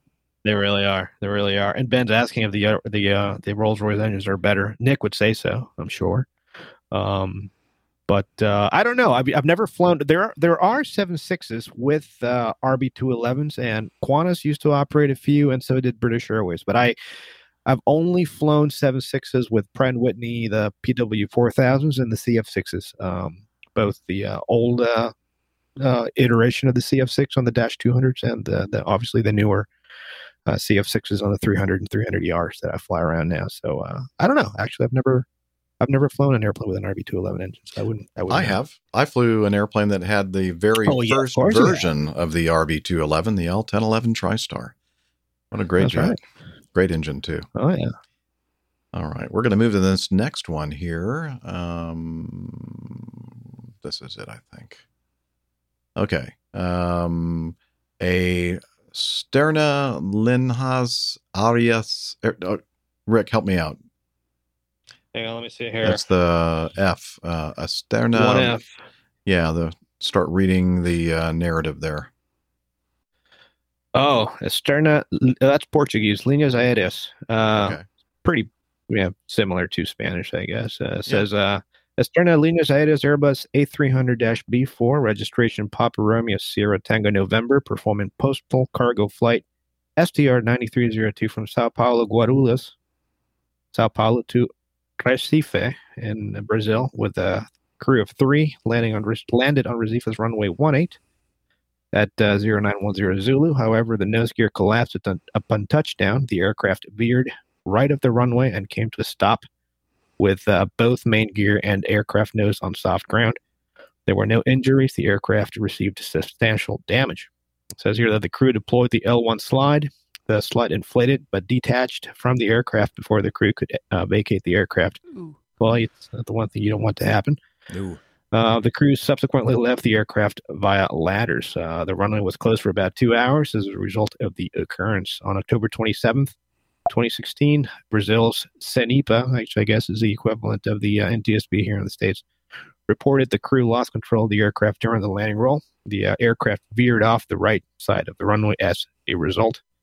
And it says that an investigation is underway. In 2021, Brazil CENIPA released their final report concluding the probable cause of the accidents were control skills undetermined, inadequate use of aircraft controls, particularly, I would say so, inadequate use of aircraft controls, particularly as regards uh, the mode of operation of the auto throttle in use and the non reduction of the idle power levers at touchdown. So they uh, didn't uh, bring the power to idle. Hmm. May have led to a conflict between pilots when performing the landing and the automation logic active during approach. Uh, in addition, the use of only one reverse, uh, the one on the right engine, and placing the left throttle uh, lever at maximum takeoff power resulted in asymmetric thrust that contributed to the loss of control. of the That's ground. not a, That is a- a- that's not a recommended technique. Just let me say. No, no. So that uh, you know what that reminds me of? That reminds me of um, the Qantas One. It had a very similar uh, issue where they touched down, uh, brought um, uh, engines two, three, and four to reverse, and then engine one was put at uh, takeoff thrust, and that cost them to veer off the runway. Wow. And the other uh, accident that comes to mind is um, the uh, TAM um, 320 in uh, Sao Paulo as well. Uh, not Guarulhos, but the uh, the smaller airport in Sao Paulo, the one that's in the center of the city, where they touched down, and a uh, again one of the reversers was uh, written up, and then they bid the the, the captain that landed. Uh, he didn't bring uh, both uh, levers out of the climb detent into the idle detent. He left the one lever in climb, and then the other lever uh, lever it uh, brought it to idle and engaged the reverse thrust that way and then that conflict, uh, you know, it, it didn't allow the, uh, the the logic to uh, uh, didn't allow the airplane to apply brakes or deploy spoilers or anything like that. And they just went off the end there. So, yeah, wow. Yeah, Hmm. so um, I, I think I see the problem uh, here. Let me uh, do this full screen for everybody. Um, look at that runway. It's not the straightest runway in the world. It's uh, it's a little wavy. I think so. I, think so. I guess that's a little distortion from Google Earth. I hope that's not really what it looks like. that's crazy. Anyway, and the other thing I was going to say is I think it is uh, kind of a minor miracle that uh, they didn't hit this guy. Look at those um, tire I know, marks. he was so close. yeah, he must have like, ducked. They, they just between the runway light and the guy too. That's some skill right there. That's That's a uh, lot of good skill. Yeah. Yeah, in this case, uh, as you were talking about the other case, uh, the um, the left reverser was um, inoperative on on this uh, Uh-huh. on this flight, and uh, somehow, yeah, they same sort of thing. They didn't get the power lever. Not only did they not get the uh, left power lever back uh, in idle, but they for some reason didn't it say it was like a max climb thrust or something or max takeoff thrust or power? I'm thinking how do you how do you do that? That's strange. Yeah, I don't. Uh, I, I know that we have a couple of um of A300 drivers uh, around, um, and I've I've I've never I've never flown an A300 myself, so I I don't know how the uh, the um I guess how physically the thrust lever quadrant is configured. Well, I, mean, I know I know the, the the one of the 320s and 330s and 340s and such they have gates. Mhm. Uh, I believe the ones in the 300s and 310s are very similar to this, the the kind of you know setup that we are familiar Yeah, with, so more- where you have a- more traditional. a- a you're right, a, servo moving the thrust levers up and down uh, Mm-hmm. depending on the, uh, the phase of flight. But uh, but I mean, a lot of these. I mean, the logic uh, on a lot of these airplanes uh, when it comes to deploying um, uh, thrust reversers and uh, speed brakes and uh, activation and auto brakes and all that stuff depend on both thrust levers being at idle. Um, and if they're not, you have um, a little bit of a conflict there, which you know the airplane can't resolve until you do the right thing. So yeah So, piloting judgment. This is one of their findings. Undetermined. I, I like the way they do this report. You know, like what, what did you say earlier uh, about the skills, control skills, undetermined. well, I'd probably use a different adjective. Um, but uh, let's see. Uh, pilot piloting judgment undetermined. The habit of not reducing the throttle lever to the idle position when passing 20 feet diverged from the procedures contained in the aircraft operating manual and prevented the automatic opening of ground spoilers. It's possible that the consequences of this adaptation of the procedure related to the operation of the airline, airplane were not adequately evaluated, which made it difficult to understand and manage the condition experience. Sounds to me like these guys were kind of doing their own thing. It- they weren't using standard operating procedures at all. And uh, they kind of had a you- culture uh, of doing this at this uh, this outfit, I think. Yeah, yeah, it's uh, it's kind of interesting how uh, uh, it would it, what what I what I understand from this one paragraph here is that uh, uh, that their manual says that you have to bring the thrust levers to idle at 20 feet. That's uh, I don't know. Um, uh, our manual says that, uh, and this you know this is the flight crew training manual. It it says that uh, you should bring the power levers uh, to idle at a slow enough uh, pace to ideally have the action of the uh, thrust levers touching the uh, the uh, the idle detent coincide with main gear touchdown. I mean, yeah, it's- Yeah, in a perfect world, right? yeah, exactly. But uh, yeah, yeah, twenty feet bringing them back to idle. I don't know if uh, sometimes. I mean, I, I've I've landed. I remember one day we were going into Quito, the old Quito airport, and uh, I mean, I've talked about it many times. Density, density, altitude, and uh, true airspeed uh, is so high, uh, and um, add to that the fact that the uh, glide slope into that old airport was, uh, I think it was three point two five or three point three degrees. So it was uh, quite a bit steeper than your standard three degree glide. And so, and if um, you didn't carry a little bit of power on right before touchdown, the bottom would fall out, and then the air is so thin up there that uh, you the engines didn't have time, even though you were obviously on on uh, approach idle and everything else. Uh, the engines didn't have time to spool up to hold the airplane to keep the bottom from falling out. So one time I remember I, I, I landed pretty much with pretty much with full power, um, touchdown, and then brought everything back to Just like on the idle. That was carrier. not no problem. Full power. I tell you, it was.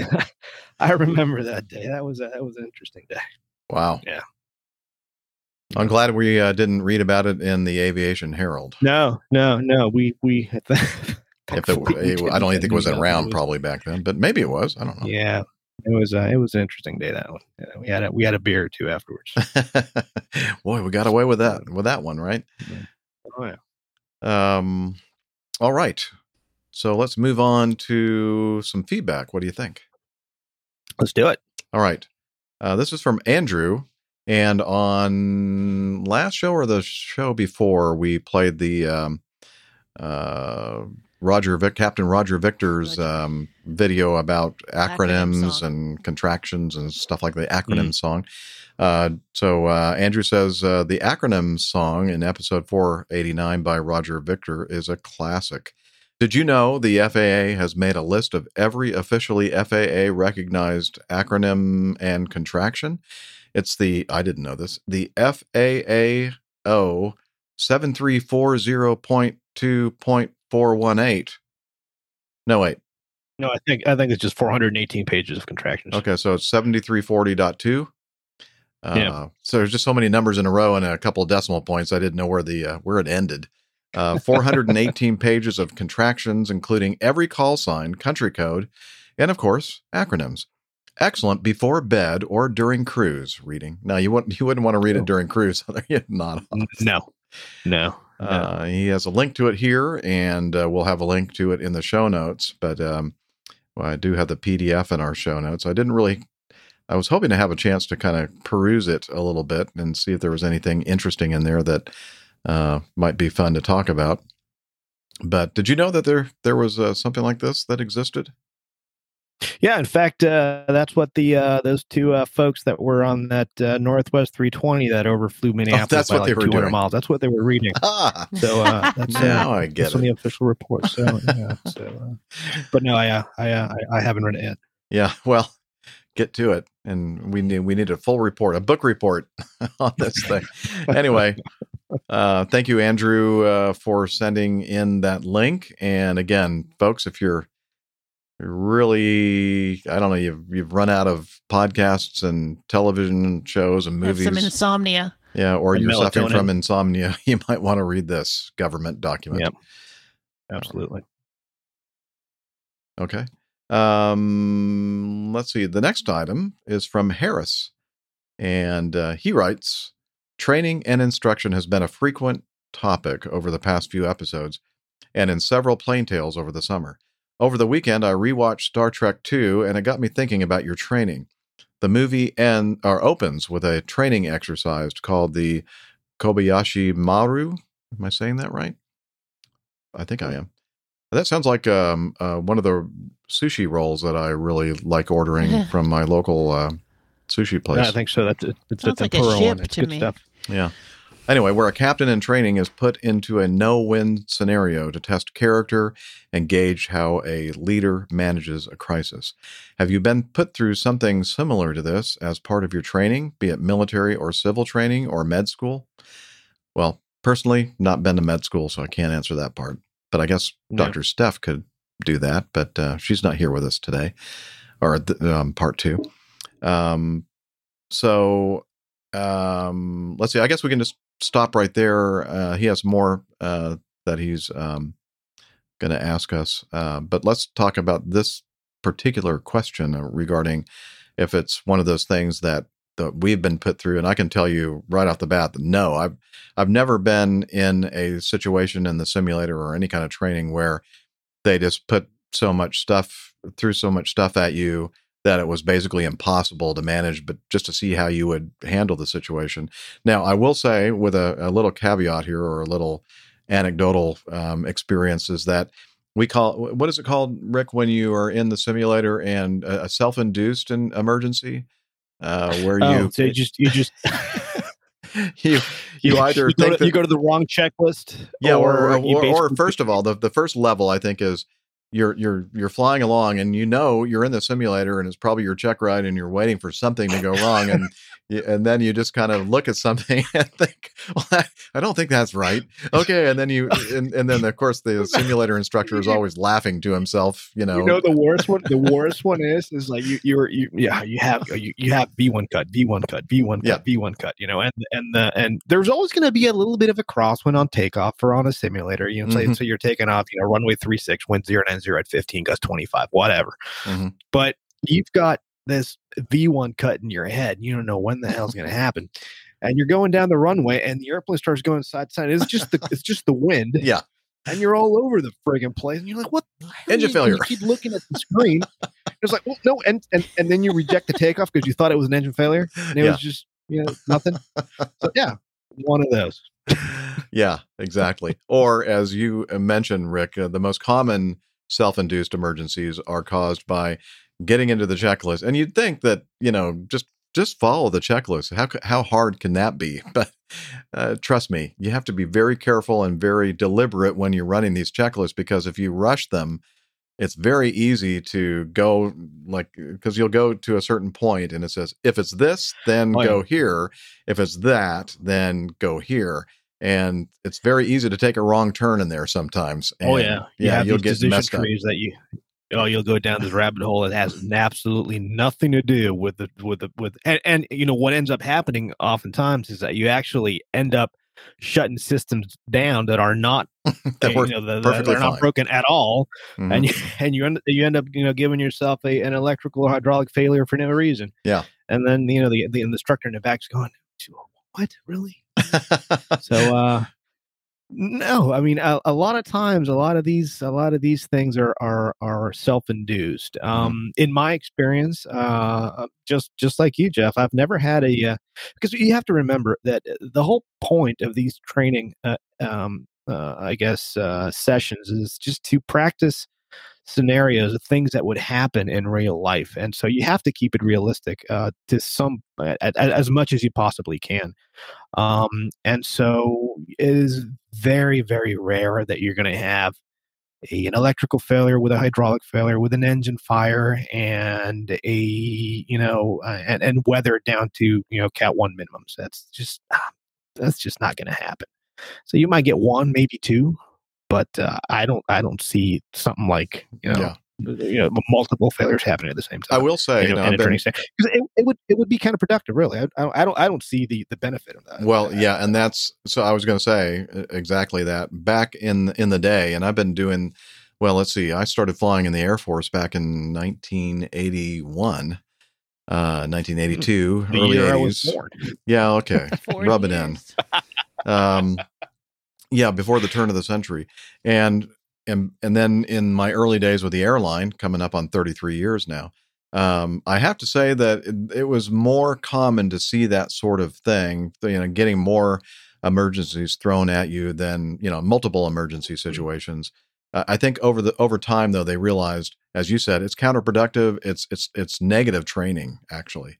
And It is negative training. They basically finally learned that you know what's more important here is not how if they can handle all this stuff and fly the airplane at the same time. It's more about working together as a team, the cockpit uh, crew resource management, you know, assigning duties and roles, and you know, and working the checklists efficiently.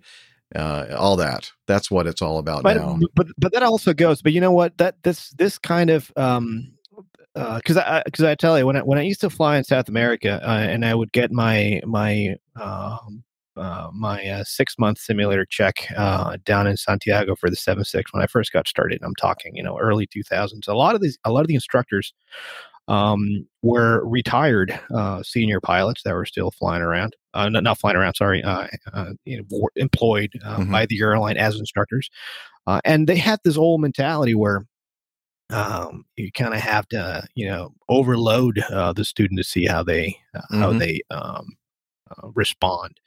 And as these folks have been, you know, uh, retiring and moving on to other things, and new instructors have have taken over. Uh, in my 13 years down in in, in, Chile uh, uh, in Ecuador as a pilot, uh, I could I, I definitely saw a change uh, in the uh, type of instruction Mhm. that uh, I would receive uh, from you know the early 2000s to uh, 2016 when I left. Uh, very very positive change because as you said, um, you know that that kind of training it really is kind of productive. It really doesn't teach you anything. No. And the whole point of this thing is to uh, give you an opportunity to practice the very things that could go wrong in the line and to react accordingly. Right. And um, so that's the point. you know, and even back in the day when I was first hired by Acme, um, the first position was flight engineer on the 727. And we go through Mhm. just weeks of ground school and learning, you know, in depth about all the systems. And we'd always joke that you could almost take an airplane and like take it completely apart and put it all back together again. Now, obviously, that's a stretch, but we had to know things though. I, I always thought this was weird. So you have to know, you know, this valve closes at 235 degrees Celsius, but there's no way you can actually see what the temperature mm-hmm. of the air in the duct is at that point of the system. But you still had to know that it was 235 degrees. Uh, you know, dumb things like that. And so then, as time went on, they almost went too far in the opposite direction, and they basically didn't teach us anything about systems, and No, they just relied no, upon it- you know it- using a checklist. And I'm thinking, no, you need to know a little bit Right. about the systems. Yeah, and if it if it's if it's in the green, it's good. I mean, I mean, Yeah. and, and there's and that that also is counterproductive because you do need to understand a little bit of how the system works, right? So that uh, not not so much so you can diagnose what's wrong because that's what the system is for, but to understand what kind of impact a failure or of a, of a system uh, would have on other systems, for example. You know what what happens so it's, um like something that comes to mind just off the top of my head. Uh, on the 7-6 for example if you are say you take off and uh, you are in the mid-teens you know 15 20000 feet and all of a sudden you one of the two packs air conditioning packs failed. Um yeah you're going to run the checklist um but you're going to continue climbing but it would be beneficial to know that with a single pack, your ceiling is all of a sudden limited to flight level 350. Mm-hmm. So stuff like that, you need to kind. It's it's not a recall item. It's not a memory item. It's just basic systems knowledge that eh, that comes in very very handy when something like that happens on the roll. You know. So Right. um, so I'm I'm saying, you know, don't you don't have to know the exact deceleration rate for auto brake three, but know stuff like this because this is stuff that comes in handy that you need to know to operate the aircraft uh, safely. Right. If you're going to teach us just okay, green is good, red is bad, and you know all that kind of level of simplicity when it comes to Mm. understanding systems, well, you may as well have computers flying the airplane and have the humans not in the cockpit because that's basically what you have when you're training that way. So having a at least a fundamental uh, understanding and of the and knowledge of systems Mhm. is handy, and that's when the human brain comes into effect. The pilot brain, I like to call it, when something happens and it was something that never nobody had ever contemplated happening, and so now we can use our our pilot brains or human brains to to kind of sort it all out. And knowing you know a little bit about the system is uh, is a handy thing. So Absolutely, I agree, 100. percent Okay. Uh let's move on to oh no wait no we finish let me finish off uh Harris's uh feedback here. As a related question, have you been in a training session that was programmed with such a preposterous scenario that you had to say stop. This is a waste of my time, your time and the company's time. For example, yes, a trainer who must have uh, just finished uh, binge watching a season of air crash investigation started you with a stall recovery, added in a thunderstorm, loss of hydraulics, the first officer having a heart attack, and of course, a volcano. I'm not sure what the volcano would have to do with anything, but maybe flying through volcanic ash that would not be good. Anyway, yeah, clear and skies. also you have to fish for dinner. Yeah. yeah. Clear skies, tailwinds, and keep the blue side down. Oh, he has an asterisk with that one. Only if the underside of your aircraft is painted blue. Otherwise, don't do that, or you may be the fu- the star of a future air crash investigation episode. That's I a think good you're advice. supposed to read that. Yeah, I, th- I think you're supposed to read that very fast, like you know that that the disclaimers at the Yeah. end of. uh Only at the underside uh, of your aircraft is painted blue. Otherwise, don't do that, or you may be the star of a future air crash investigation episode. Uh oh, There you iHall. Boxes is disagreeing with you, Jeff. Uh oh. Uh, I must disagree. According to iHall boxes, a colored band with indication is easier for the human brain to interpret. Well, yeah, interpret so you understand what's happening. I'm not saying that aspect of it. I'm thinking now you've determined that uh, the um, whatever the reading is is uh, wrong or bad or Right. alerting you to something, right. and then knowing the uh, I think you misunderstood what I was saying there. I, I'm not saying that that's all you need to know, and uh, or I mean, I'm not saying that that kind of a display or a presentation isn't a handy thing. I agree, or even uh, aligning instrumentation back in the old days before we had you know this style of indication where all the all the pointers were uh, for a four engine airplane are all pointing in the same direction that gets your Mhm. attention right away when you notice that one of them is not and you're oh that's not right, Right. you know what what's one is what what's the uh the highlights uh, magazine thing? One is one is different than the other or something like that Yeah, you know? which, which one's the yeah different wh- than the which one's different than the other? But so that kind of thing yeah for the human brain obviously I, I agree with you there. I'm not saying that.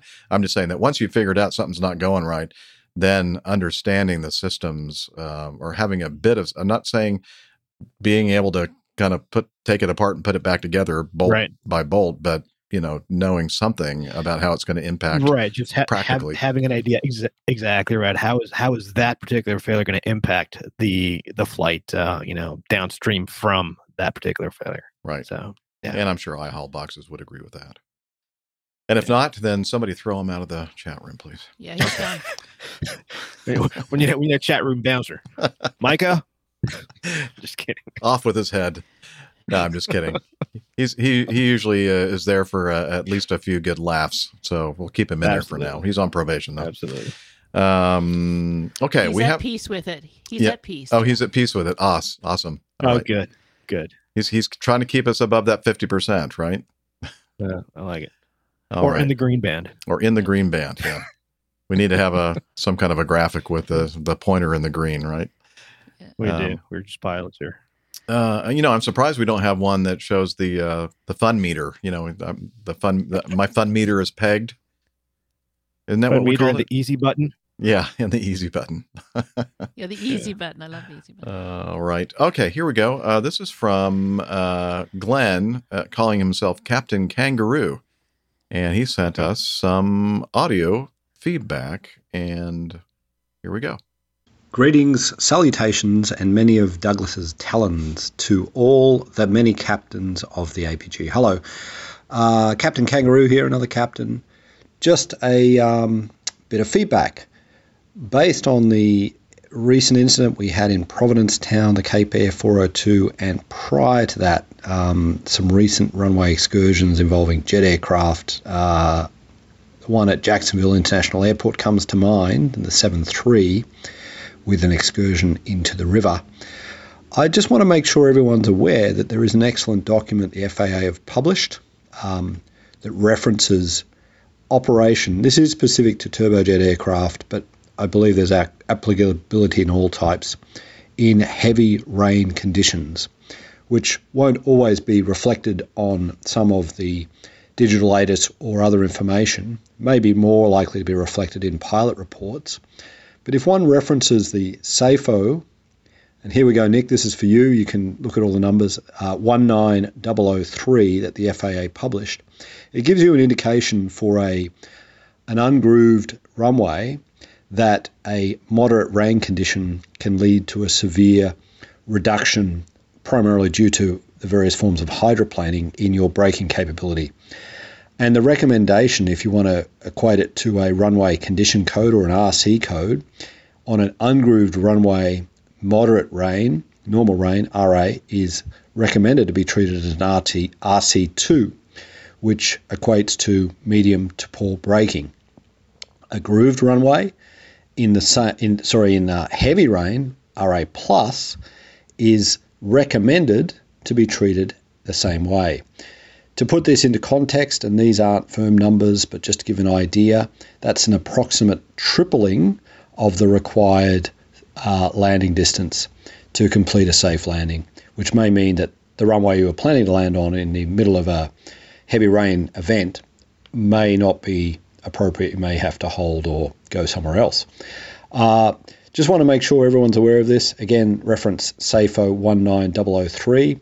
Another quick note uh, Captain Kangaroo's been operating in the northeast of the US, and I'm happy to report that um, uh, the ATC that I've spoken to about this are perfectly aware of what a pan pan is, and uh, you shouldn't be afraid to use it. In fact, as as the con- previous conclusion, it's probably a recommendation because it makes it very clear that you do want to get that urgency. If anything, they're a little unsure on the distinction between a pan pan and a mayday, and are likely to treat you as a full mayday aircraft. But I guess one shouldn't be complaining for getting more attention in terms of phoning a friend. Uh, over and out, and I'll try and leave feedback more often than every two and a bit years. Thank you. Darn right. About time. that was great audio feedback. Thank you, Glenn. Look forward to It was great. Yeah. uh, hearing more from you. And um, no, I know he was talking uh, in, at some point. Excuse me, talking at some point to uh, Captain Nick, who is not l- with us on uh, this part of the show, but um, maybe uh, we can ask him about this uh, and if he has anything to to say in uh, in reference. Um, you know, he, can he can add in his two cents because I know he'll probably be listening to this uh, right now. Hey, Nick.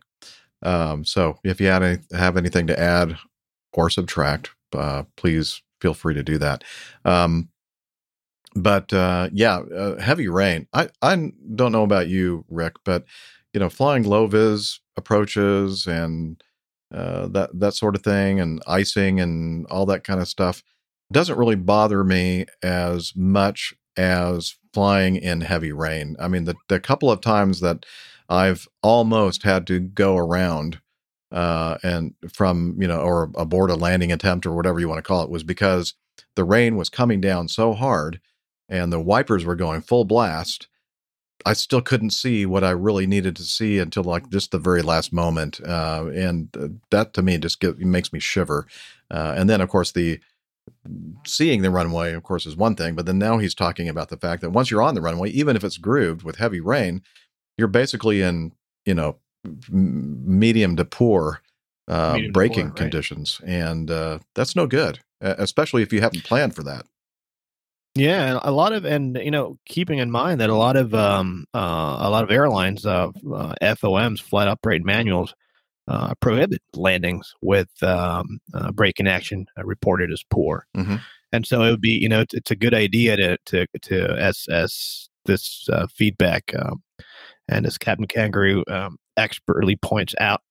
Uh, it's it's always a good idea to um, um, relate uh, the intensity of the rain to the type of runway uh, surface that you are presented with for your particular landing. Obviously, if you have you know uh, heavy rain reported, and uh, one of the things that you should look at when you are uh, planning uh, your landing is whether the runway is grooved or not for this particular reason. Um, if you uh, if you're presented with a short runway, uh, ungrooved runway, and heavy rain uh, at a you know, it doesn't even have to be a very high landing weight. Uh, it's just you know, y- you just know right off the bat that hey, this is uh, perhaps not a good idea.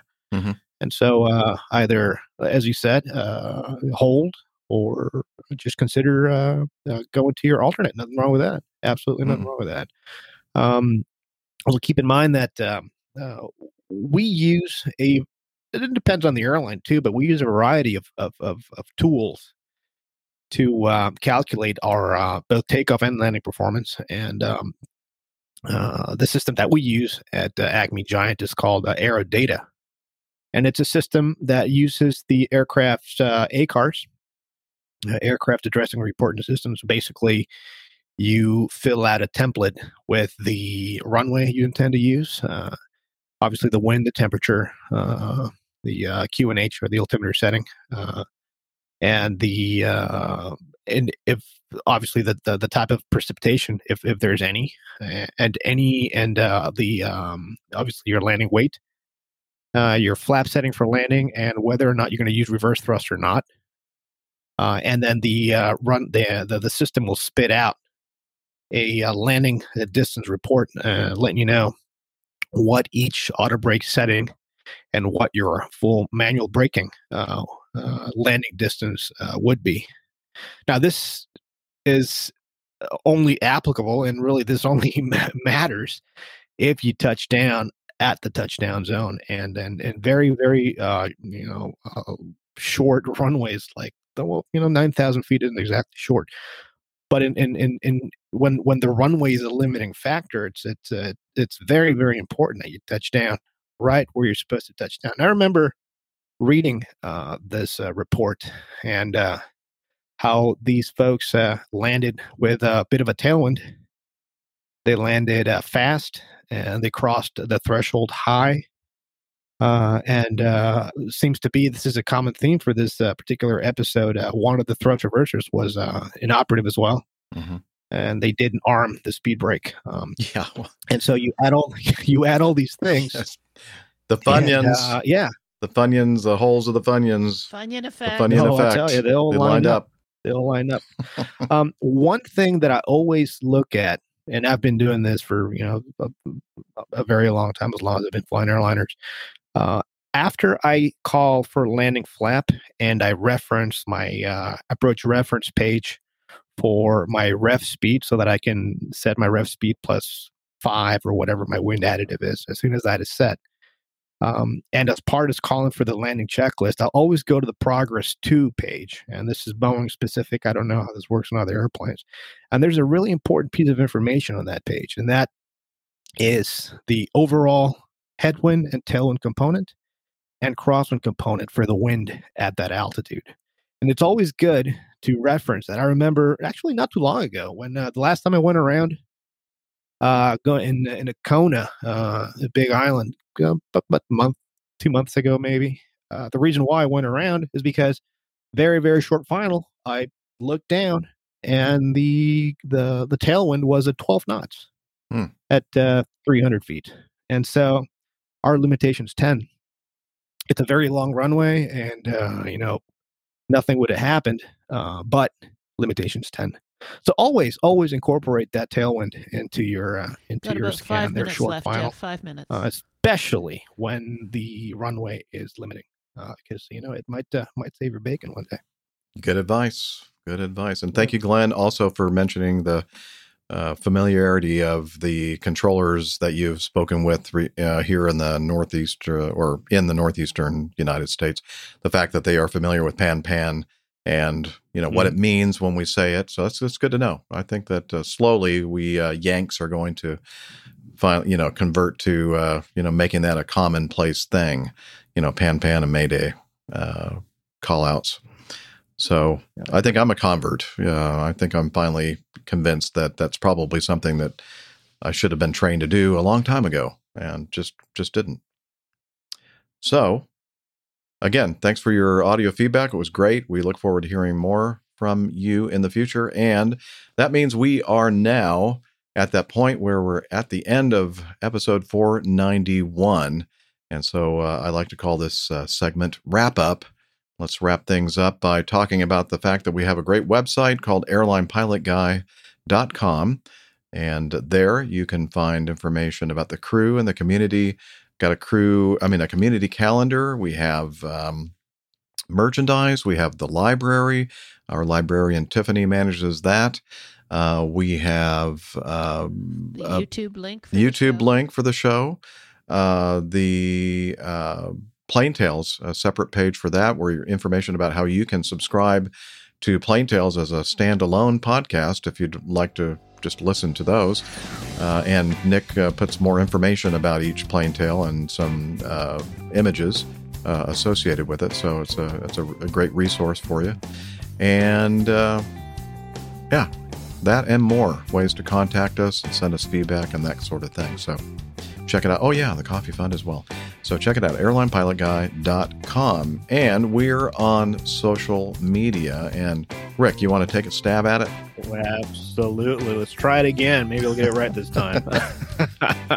Practice for makes everything perfect. airline pilot guy, exactly. For air, that's how I learned to fly. For everything airline pilot guy uh, related on Facebook, just go to airline pilot guy. Uh, we are also on Twitter at APG Crew. We're all on there. Everything APG related, and on Instagram at APG Crew. Lots of pictures and cool stuff on there as well. And we have one more way that you all can interact with the APG and the community. And I believe uh, Hillel is in charge Well, of that. I don't know. Let me see. I'm not sure if he's here in Jackson, Mississippi, or in. Oh, he wait follows minute. you around. I'm sure he is. All right. Oh yeah. He's... Hey, Hillel, can you help us with Slack? Okay, but I'm dripping wet. Okay.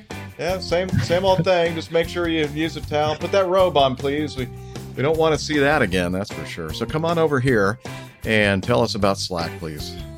APG listeners, please join us on our Slack team. Slack is a communication, coordination, and sharing platform that works on your mobile, laptop, or browser.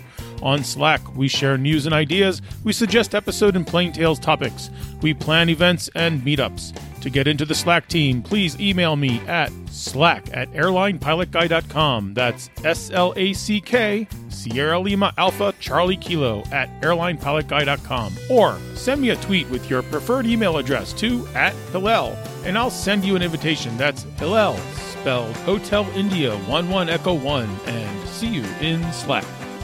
All right. Well, thank you very much, Hillel, for telling us about that, and uh, look forward to. Yeah. What? I could walk over there. I wouldn't need the talcum powder. Oh, he's got some kind of a an issue. Uh, he needs talcum powder. know. He's irritated. This looks like a were. rash. Uh-oh. Irritated skin. Okay. Has he been to, has he been to Thailand lately? That's uh, I don't know, but maybe that's a we'll, we'll have a discussion offline. Yeah, about off air, that. I think so, Yeah, off air. A lot of Yeah. discussion on Slack about that. yeah, or a discussion on Slack. Good point, Liz.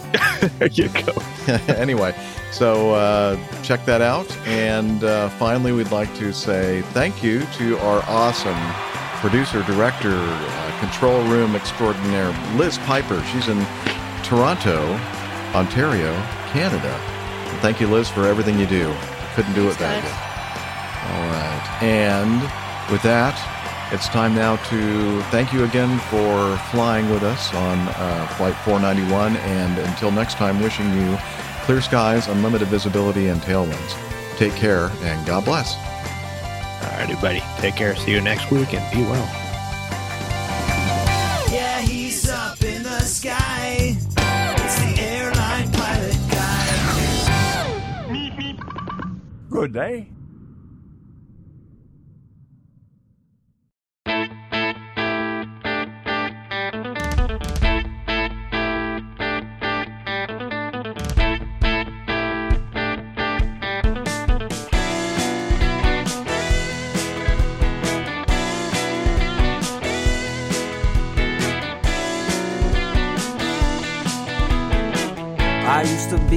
Such a good, good pilot till I started APG.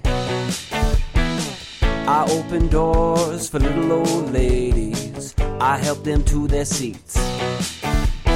Airline pilot guy, I fly